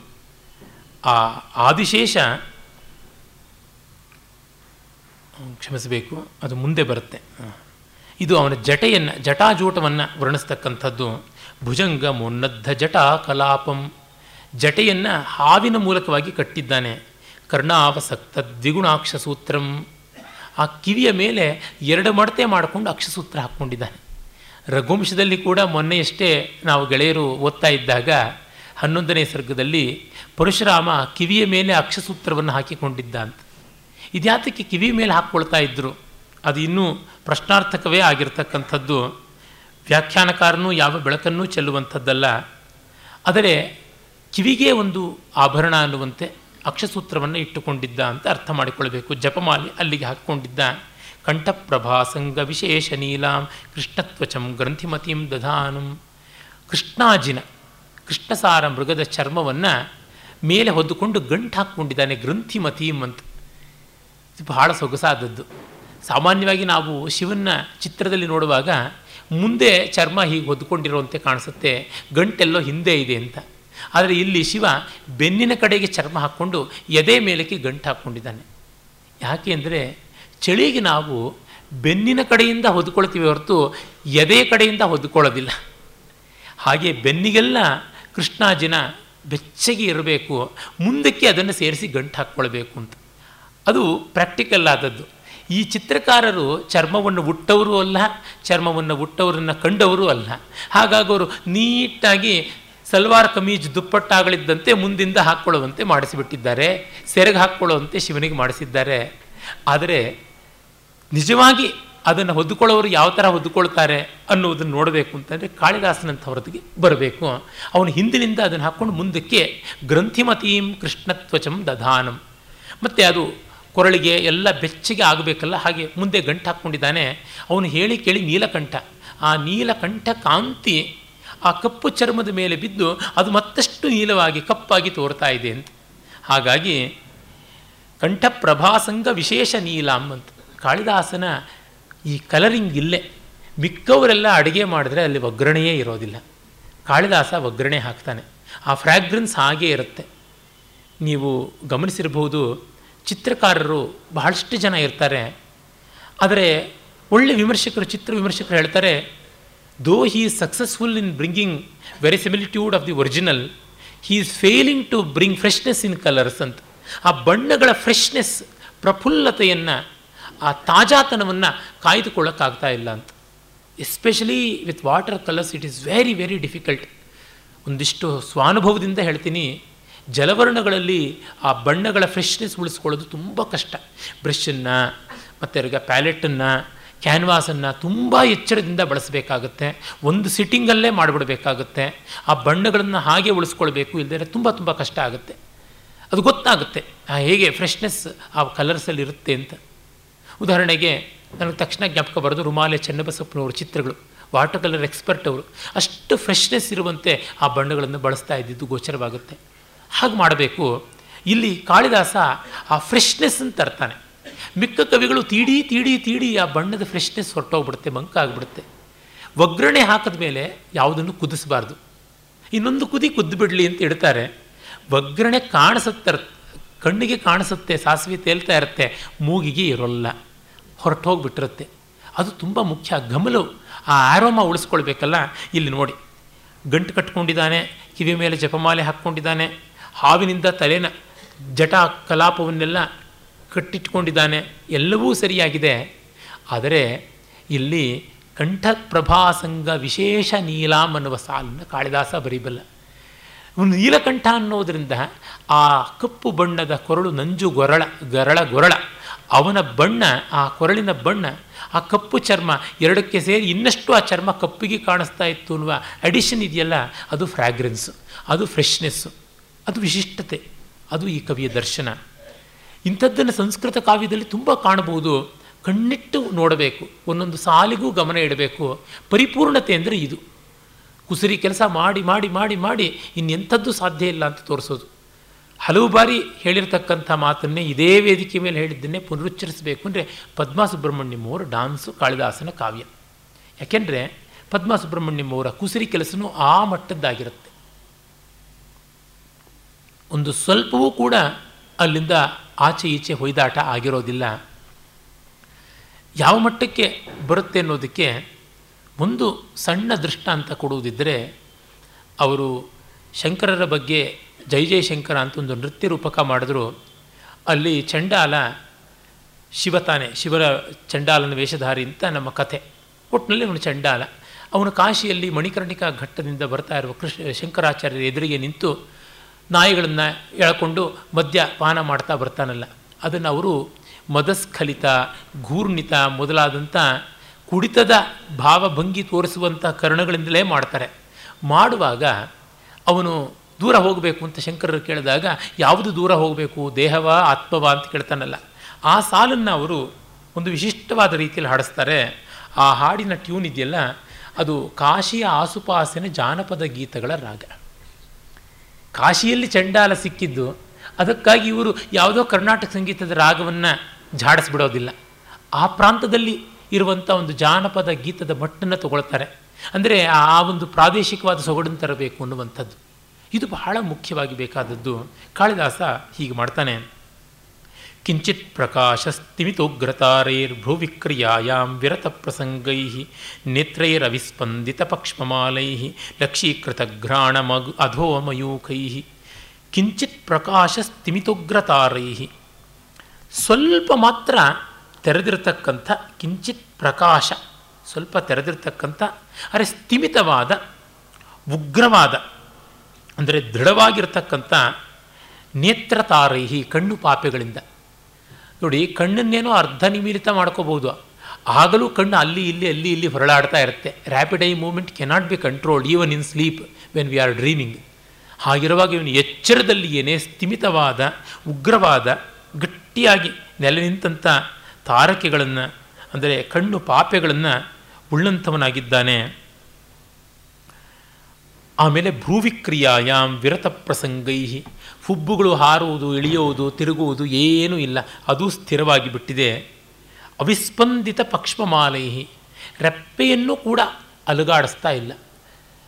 ಕಣ್ಣು ಮುಚ್ಚಿಬಿಟ್ಬೇಕಾದ್ರೆ ಒಂದು ನೆಮ್ಮದಿಯಲ್ಲಿರ್ಬೋದು ಕಣ್ಣು ಪೂರ್ತಿ ತೆಕ್ಕೊಂಡು ನೆಮ್ಮದಿಯಲ್ಲಿರ್ಬೋದು. ಅರ್ಧ ನಿಮೀಲಿತವಾದ ಸ್ಥಿತಿಯಲ್ಲಿ ಕಣ್ಣಿಗೆ ಸ್ಥಿರತೆಯನ್ನು, ರೆಪ್ಪೆಗೆ ಸ್ಥಿರತೆಯನ್ನು, ಪಾಪಿಗೆ ಸ್ಥಿರತೆಯನ್ನು ಕೊಡುವುದು ಯಮಸಾಹಸ. ಅದನ್ನು ಮಾಡಬಲ್ಲವನು ಸ್ಥಾಣುವೆ, ಇನ್ಯಾರೂ ಅಲ್ಲ. ಲಕ್ಷೀಕೃತ ಘ್ರಾಣ ಮಧೋಮಯೂಕೈ ಆ ಕಣ್ಣ ಪಾಪಿಗಳ ಮೂಲಕ ಹೊಮ್ಮಿ ಬರುವ ಕಾಂತಿಯನ್ನು ಮೂಗಿನ ತುದಿಯಲ್ಲಿ ಇಟ್ಟುಕೊಂಡಿದ್ದ ಅಂತ ಅದು ಮೂಗಿನ ತುದಿ ಅಂದರೆ ಈ ಕೆಳಗಿನ ತುದಿ ಅಂತಲ್ಲ, ಮೂಗಿನ ಮೂಲ ಅಂತ. ಅಂದರೆ ಹುಬ್ಬಿನ ಮಧ್ಯಕ್ಕೆ ಅರ್ಧ ನಿಮಿರಿತವಾಗಿ ನೆಲೆ ಮಾಡಿಕೊಂಡಿದ್ದ. ಸಮಂ ಕಾಯ ಶಿರೋಗ್ರೀವಂ, ನಾಸಾಗ್ರ ಸ್ಥಿರ ದೃಷ್ಟಿ ಅಂತೆಲ್ಲ ಗೀತೆಯಲ್ಲಿ ಬರ್ತಲ್ಲ, ಆ ರೀತಿಯಲ್ಲಿ ಅವನಿದ್ದವನಾಗಿದ್ದ ಅಂತ. ಅದನ್ನು ಕರ್ಣಾನಿ ಅಬಹಿಷ್ಕೃತ್ಯ ಸ್ಥಾಣುವನ್ ನಿಶ್ಚಲಾತ್ಮಕ ಆತ್ಮಾನಂ ಹೃದಯೇ ಧ್ಯಾಯೇತ್ ನಾಸಾಗ್ರ ನ್ಯಸ್ತಲೋಚನ ಇತಿ ಯೋಗಸಾರೆ ಅಂತ ಮಲ್ಲಿನಾಥ ಮತ್ತೆ ಯೋಗಸಾರವನ್ನು ವಿವರಣೆಗೆ ಬಳಸಿಕೊಂಡಿದ್ದಾನೆ. ಕರ್ಣಾನಿ ಅಬಹಿಷ್ಕೃತ್ಯ ಇಂದ್ರಿಯಗಳನ್ನು ಹೊರಕ್ಕೆ ತಳ್ಳದೆ ಸ್ಥಾಣುವತ್ ಸ್ಥಾಣುವಿನಂತೆ ನಿಶ್ಚಲವಾಗಿ ತನ್ನೊಳಗೆ ತಾನು ಧ್ಯಾನ ಮಾಡಬೇಕು. ನಾಸಾಗ್ರದಲ್ಲಿ ಆಜ್ಞಾಚಕ್ರದಲ್ಲಿ ದೃಷ್ಟಿಯನ್ನು ನೆಲೆ ಮಾಡಿಸಿ ಅಂತ ಹೇಳಿಬಿಟ್ಟಿದನುವೆ. ಅವೃಷ್ಟಿ ಸಂಭ್ರಂಭಮಿವಾಂಬುವಾಹಂ ಅಪಾಮಿವಾಧಾರಮನುತ್ತರಂಗಂ ಅಂತಶ್ಚರಾಣಾಂ ಮರುತಾಂ ನಿರೋಧಾತ್ ನಿವಾತ ನಿಷ್ಕಂಪಮಿವ ಪ್ರದೀಪಂ. ಅವೃಷ್ಟಿ ಸಂಭ್ರಂಭಮಿವಾಂಬುವಾಹಂ ಮಳೆ ಬರದೆ ತುಂಬಿಕೊಂಡಿರತಕ್ಕಂಥ ಮೋಡದಂತೆ. ಪ್ರೆಗ್ನೆಂಟ್ ಕ್ಲೌಡ್ ಅಂತ ಕರಿತೀವಿ. ಮಳೆ ಬಂದಿಲ್ಲ, ಅರೆ ತುಂಬಿಕೊಂಡಿದೆ. ಶಿವ ತನ್ನ ಅಂತರಂಗದಲ್ಲಿ ಆನಂದವನ್ನು, ಚೈತನ್ಯವನ್ನು ತುಂಬಿಕೊಂಡಿದ್ದಾನೆ. ಆದರೆ ಅದನ್ನು ಹೊರಕ್ಕೆ ಬಿಡ್ತಾ ಇಲ್ಲ. ನಾನಾ ಛಿದ್ರ ಘಟೋದರ ಸ್ಥಿತ ಮಹಾದೀಪ ಪ್ರಭಾ ಭಾಸ್ವರಂ ಅಂತ ಯಾವುದನ್ನು ದಕ್ಷಿಣಾಮೂರ್ತಿ ಸ್ತೋತ್ರದಲ್ಲಿ ಶಂಕರರು ಹೇಳ್ತಾರೆ. ತೂತು ಮಡಿಕೆಯನ್ನು ದೀಪದ ಮೇಲೆ ಬೋರ್ಲಿಟ್ಟರೆ ಒಂದೊಂದು ತೂತಿಂದಲೂ ಬೆಳಕು ಹೇಗೆ ಹರಿದು ಬಿಡುತ್ತೋ ಹಾಗೆ ನವರಂಧ್ರಗಳು ಬಹುವಿಂದ್ರಿಯಗಳ ಈ ದೇಹವನ್ನು ಆತ್ಮ ಅನ್ನುವ ದೀಪದ ಮೇಲೆ ಮಡಕೆಯಂತೆ ಕವಚಿದರೆ ಆತ್ಮಶಕ್ತಿ ಎಲ್ಲ ಕಡೆಯಿಂದಲೂ ಪರಾಕ್ಕಾಗಿ ಹೊರಗೆ ಹೊರಗೆ ಹೋಗಿ ಸೋರಿ ಹೋಗಿಬಿಟ್ಟಿದ್ದನು ಎಲ್ಲ ಖಾಲಿ ಆಗುತ್ತೆ. ಹಾಗಲ್ಲದೆ ಪರಾಂಚಿಖಾನಿ ಹೊರಗೆ ಹೋಗತಕ್ಕಂಥ ಇಂದ್ರಿಯಗಳು, ಹಾಗಲ್ಲದೆ ಸೆಳೆದಿಟ್ಟುಕೊಳ್ಳುವಂಥದ್ದು ಅತಿಶಯ ಅಂತ ಶಿವ ಹಾಗೆ ಮಾಡಿಕೊಂಡು ತುಂಬಿಕೊಂಡಿದ್ದಾನೆ. His is an adiabatic system not isothermal ಅವನು ಅಪಾಮಿ ವಾಧಾರ ಮನುತ್ತರಂಗಂ ಅಲೆಗಳು ಇಲ್ಲದ ಸಮುದ್ರದಂತೆ. ಇದು ಊಹೆ ಮಾಡ್ಕೊಳ್ಳೋಕ್ಕಾಗೋಲ್ಲ ತುಂಬಿದ ಮೋಡ ಇಳಿಯಬೇಕು, ಆದರೆ ಇಳಿದಿಲ್ಲ. ತುಂಬಿದ ಸಮುದ್ರ ಅಲೆಗಳಿಂದ ತೊನೆದಾಡಬೇಕು, ಅದು ತೊನೆದಾಡ್ತಾ ಇಲ್ಲ. ಅಂತಶ್ಚರಾಣಾಂ ಮರುತಾಂ ನಿರೋಧಾತ್. ಒಳಗಿರುವ ಪಂಚ ಪ್ರಾಣಗಳು ಪ್ರಾಣ, ಅಪಾನ ವ್ಯಾನ ಉದಾನ, ಸಮಾನ, ನಾಗ, ಕೂರ್ಮ, ಕೃಕರ, ಧನಂಜಯ, ದೇವದತ್ತ, ಹೀಗೆ ದಶ ಪ್ರಾಣಗಳೆಲ್ಲ ಯಾವುದಿವೆ? ಅವನ್ನೆಲ್ಲವನ್ನೂ ಕಟ್ಟಿ ಹಾಕಿಬಿಟ್ಟು ನಿವಾತ ನಿಷ್ಕಂಪಮಿವ ಪ್ರದೀಪಂ. ಗಾಳಿ ಇಲ್ಲದ ಕಡೆಯಲ್ಲಿ ದೀಪ ಇರುವಂತೆ. ಯಥಾ ದೀಪೋ ನಿವಾಸಸ್ಥೋ ನೇಂಗತೆ ಅಂತ ಗೀತೆಯಲ್ಲಿ ಹೇಳ್ತಾನಲ್ಲ, ಹಾಗೆ ನಿಶ್ಚಲ ದೀಪದಂತೆ ಅವನು ಶಾಂತ ಸ್ಥಿಮಿತ ಪ್ರಕಾಶನಾಗಿ ಇದ್ದಾನೆ ಅಂತ ನಾವು ಮಾತನ್ನು ಕವಿ ಹೇಳ್ತಾ ಇದ್ದಾನೆ. ಇಲ್ಲಿ ನೋಡಿ ಏತೇನ ಪ್ರಾಣ ನಿರೋಧ ಸೂಚಿತ ಅನುತ್ತರಂಗಂ ಅನುದ್ಭೂತ ತರಂಗಂ ಅಪಾಮಾಧಾರಂ ಹೃದಮಿವ ಸ್ಥಿತಂ ಏತೇನ ಅಪಾನ ನಿರೋಧ ಸೂಚಿತ ಅಂತ. ಇಲ್ಲಿ ನೋಡಿ, ಮೋಡದ ಒಂದು ತುಂಬಿಕೊಂಡ ಮೋಡದ ರೀತಿ ಯಾವುದಿದೆ? ಅದರಿಂದ ಪ್ರಾಣ ನಿರೋಧ, ಮೋಡ ಮೇಲಿರುವುದು. ಅದು ತುಂಬಿಕೊಂಡು ದೃಢವಾಗಿ ಇದೆ, ಸುರಿದು ಹೋಗಿಲ್ಲ, ಕರಗಿ ಹೋಗಿಲ್ಲ. ಅದು ಮೇಲಿರುವುದು ಪ್ರಾಣಶಕ್ತಿ. ಕೆಳಗಿರುವುದು ಸಮುದ್ರ. ಅದು ಅಲೆಗಳಲ್ಲಿ ಹೊಯ್ದಾಡಿಕೊಂಡು ಚಂಚಲತೆಯನ್ನು ತೋರಿಸ್ತಾ ಇಲ್ಲ, ನಿಸ್ತರಂಗವಾಗಿದೆ. ಕೆಳಗಿದೆ, ಅದು ಅಪಾನ ಶಕ್ತಿ. ಹೀಗೆ ಪ್ರಾಣ ಮತ್ತು ಅಪಾನ ಶಕ್ತಿಗಳು ಎರಡೂ ಕೂಡ ಒಂದು ಮೇಲಕ್ಕೆ ಹೋಗೋಕ್ಕೆ ಇರೋದು, ಒಂದು ಕೆಳಕ್ಕೆ ಹೋಗೋಕ್ಕೆ ಇರೋದು, ಅದನ್ನು ಎರಡನ್ನು ಮಧ್ಯೆ ಕಟ್ಟಾಕಿದ್ದಾನೆ. ಪ್ರಾಣಾಪಾನಗಳನ್ನು ಬೆಸೆಯುವುದೇ ಯೋಗ ಅಂತ ಕರೀತಾರೆ. ಯುಜಿರ್ ಯೋಗಿ ಅಂದರೆ ಬೆಸೆಯುವಿಕೆ ಅಂತ. ಅದನ್ನು ಸೂಚಿಸ್ತಾ ಇದ್ದಾನೆ ಅಂತ ಮಲ್ಲಿನಾಥ ಹೇಳ್ತಾನೆ, ಏತೇನ ಪ್ರಾಣಾಪಾನಯೋಹೋ ಸಮಯೋಗ ಸೂಚಿತ ಅನ್ನುವ ಮಾತನ್ನು ತಿಳಿಸ್ತಾ ಇದ್ದಾನೆ. ಹೀಗೆ ಅವನ ಧ್ಯಾನ ಇದೆ. ಕಪಾಲ ನೇತ್ರಾಂತರ ಲಬ್ಧ ಮಾರ್ಗೈ ಶಿರಸ್ಥ ಮೃಣಾಲ ಸೂತ್ರಾಧಿಕ ಸೌಕುಮಾರ್ಯಾಂ ಬಾಲಸ್ಯ ಲಕ್ಷ್ಮೀಂ ಗ್ಲಪಯಂತಮಿಂದೋ. ತಲೆಯ ಮೇಲೆ ಒಂದು ತಲೆಬುರುಡೆಯನ್ನು ಅಲಂಕಾರವಾಗಿ ಕಟ್ಟಿಕೊಂಡಿದ್ದಾನೆ ಅಂತ ಒಂದು ಅರ್ಥ ಮಾಡ್ಬೋದು. ಅಥವಾ ಇವನ ತಲೆಯಲ್ಲಿರುವ ಬ್ರಹ್ಮರಂಧ್ರವೇ ತೆರೆಯಲ್ಪಟ್ಟಿದೆ ಅಂತ ಅರ್ಥ ಮಾಡಬೇಕು. ನಾನು ಆ ಅರ್ಥವನ್ನು ಮಾಡ್ಕೋತೀನಿ. ಕಪಾಲ ನೇತ್ರಾಂತರೇಣ ಬ್ರಹ್ಮ ಕರೋಟಿ ನೇತ್ರ ವಿವರೇಣ ಲಬ್ಧ ಮಾರ್ಗೈ ಶಿರಸ್ಥೋ ಬ್ರಹ್ಮರಂಧ್ರಾತ್ ಅಂತ ಮಲ್ಲಿನಾಥ ಹೇಳ್ತಾನೆ. ಅದೇ ಯುಕ್ತ ಅಂತ ನನಗನ್ಸುತ್ತೆ. ಕೆಲವರು ಹೇಳ್ತಾರೆ, ಅಲ್ಲಿ ಒಂದು ತಲೆಬುರುಡೆ ಇದೆ. ಆ ತಲೆಬುರುಡೆ ಮೂಲಕವಾಗಿ ಬರುವ ಬೆಳಕು. ಯಾಕೆಂದರೆ ಶಿವನ ತಲೆಯಲ್ಲಿ ಅದು ಒಂದು ಅಲಂಕಾರ ಅಂತ, ಅದಲ್ಲ ಅಂತ ನನಗನ್ಸುತ್ತೆ. ಮಹಾಜ್ಞಾನಿಗಳಿಗೆ, ಮಹಾವ್ಯಕ್ತಿಗಳಿಗೆ ಜೀವಂತವಾಗಿರುವಾಗಲೇ ಬ್ರಹ್ಮರಂಧ್ರ ತೆರೆದಿರುತ್ತದೆ ಅಂತ ಶಾಸ್ತ್ರೋಕ್ತಿ. ಕಪಾಲಿ ಶಾಸ್ತ್ರಿಗಳನ್ನು ನಚ್ಚುವುದಾದರೆ ಅವರ ಗುರು ವಾಸಿಷ್ಠ ಗಣಪತಿ ಮುನಿಗಳಿಗೆ ಬದುಕಿದ್ದಾಗಲೇ ಕಪಾಲ ರಂಧ್ರ ತೆರೆಯಲ್ಪಟ್ಟಿತ್ತು ಅಂತ. ಅದು ಯೋಗಶಾಸ್ತ್ರದ ಪ್ರಕ್ರಿಯೆ. ನಂಬುವವರಿದ್ದರೆ ನಂಬಬಹುದು, ಬಿಟ್ಟರೆ ಬಿಡಬಹುದು. ಆ ನಂಬಿಕೆಗಳನ್ನು ಕಾಳಿದಾಸ ಬಳಸಿಕೊಂಡು ಎಂಥ ಕಾವ್ಯ ಅನುಭವಕ್ಕೆ ತಂದು ಕೊಡ್ತಾನೆ ಅನ್ನೋದು ನಮಗೆ ಮುಖ್ಯ. ಆ ಬ್ರಹ್ಮರಂಧ್ರ ತಲೆಯ ಮಧ್ಯದಲ್ಲಿರ್ತಕ್ಕಂಥದ್ದು ಯಾವುದಿದೆ? ಅದರ ಮೂಲಕವಾಗಿಯೇ ಪರಮಾತ್ಮ ಒಳಕ್ಕೆ ಹೋಗಿದ್ದು ಅಂತ ಬಿಟ್ಟು ವಿದೃತಿ ಅಂತ ಅದಕ್ಕೆ ಅದನ್ನು ಹೇಳ್ತಾರೆ ಅಂತ ಐತರಿಯ ಉಪನಿಷತ್ತಲ್ಲಿ ಬರುತ್ತೆ. ಪರಮಾತ್ಮ ಈ ದೇಹವನ್ನು ಸೃಷ್ಟಿ ಮಾಡಿ ದೇಹದ ಎಲ್ಲ ದ್ವಾರಗಳಿಗೂ ಅಭಿಮಾನಿ ಇಂದ್ರಿಯಗಳನ್ನು, ಒಂದೊಂದು ದ್ವಾರಕ್ಕೆ ಒಂದೊಂದು ಇನ್, ಇಂದ್ರಿಯಾಭಿಮಾನಿ ದೇವತೆಗಳನ್ನು, ಕಣ್ಣಿಗೆ ಆದಿತ್ಯನನ್ನು ಇಟ್ಟ, ಬಾಯಿಗೆ ವರುಣನನ್ನು ಇಟ್ಟ, ಕಿವಿಗೆ ಆಕಾಶನನ್ನು ಇಟ್ಟ, ಹೀಗೆಲ್ಲರನ್ನೂ ಇಟ್ಟು ಇಟ್ಟು ಕಡೆಗೆ ಇನ್ನು ತಾನು ಆತ್ಮಸ್ವರೂಪಿಯಾಗಿ ಈ ದೇಹಕ್ಕೆ ಹೋಗಬೇಕು ಅಂದ್ಕೊಂಡ. ಯಾವ ದ್ವಾರದಿಂದ ಹೋಗೋಣ? ಎಲ್ಲಕ್ಕೂ ದೇವತೆಗಳನ್ನು ಕೊಟ್ಟಿದ್ದೀನಿ. ಅವರವರ ಆಯಾ ದ್ವಾರದಿಂದ ಹೋಗಿದ್ದಾರೆ. ನಾನು ಆ ಬಾಗಿಲಿಂದ ಹೋಗೋದು ನನಗೆ ಘನತೆಗೆ ಸರಿಯಲ್ಲ ಅಂತ ಬೈತಲೆಯನ್ನು ತೆಗೆದು ಅಲ್ಲಿ ರಂಧ್ರ ಮಾಡಿಕೊಂಡು ಒಳಕ್ಕೆ ಹೋದನಂತೆ. ಹೀಗಾಗಿ ವಿದೃತಿ ಅಂತ ಕರೀತಾರೆ. ಅಲ್ಲಿಂದ ಹೋಗಿ ಕೂತ್ಕೊಂಡ ಒಳಕ್ಕೆ. ಅವನು ಅವನು ಹೊರಗೆ ಬರಬೇಕಾದ್ರೆ ಅದು ಸರಿಯಾದ ದಾರಿ.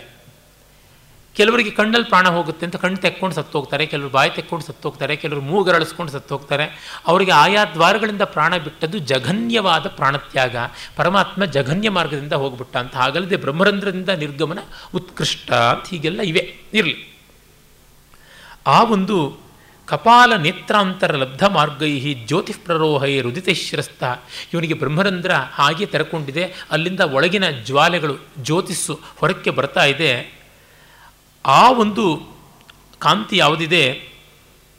ಆ ಕಾಂತಿಯ ಸೌಂದರ್ಯ ಎಂಥದ್ದಿದೆ ಅದು ತಾವರೆಯ ದಂಟಿಗಿಂತ ಸುಕುಮಾರವಾಗಿ, ಅದಕ್ಕಿಂತ ಕಾಂತಿವತ್ತರವಾಗಿ ಬಿಳುಪಾಗಿ ತೋರ್ತಾ ಇದೆ. ಸಂಸ್ಕೃತದಲ್ಲಿ ತಾವರೆಯ ದಂಟು ಅತ್ಯಂತ ಧವಳ ಅನ್ನುವ ಕಲ್ಪನೆ ಉಂಟು. ಅದೊಂದು ಕವಿ ಸಮಯ.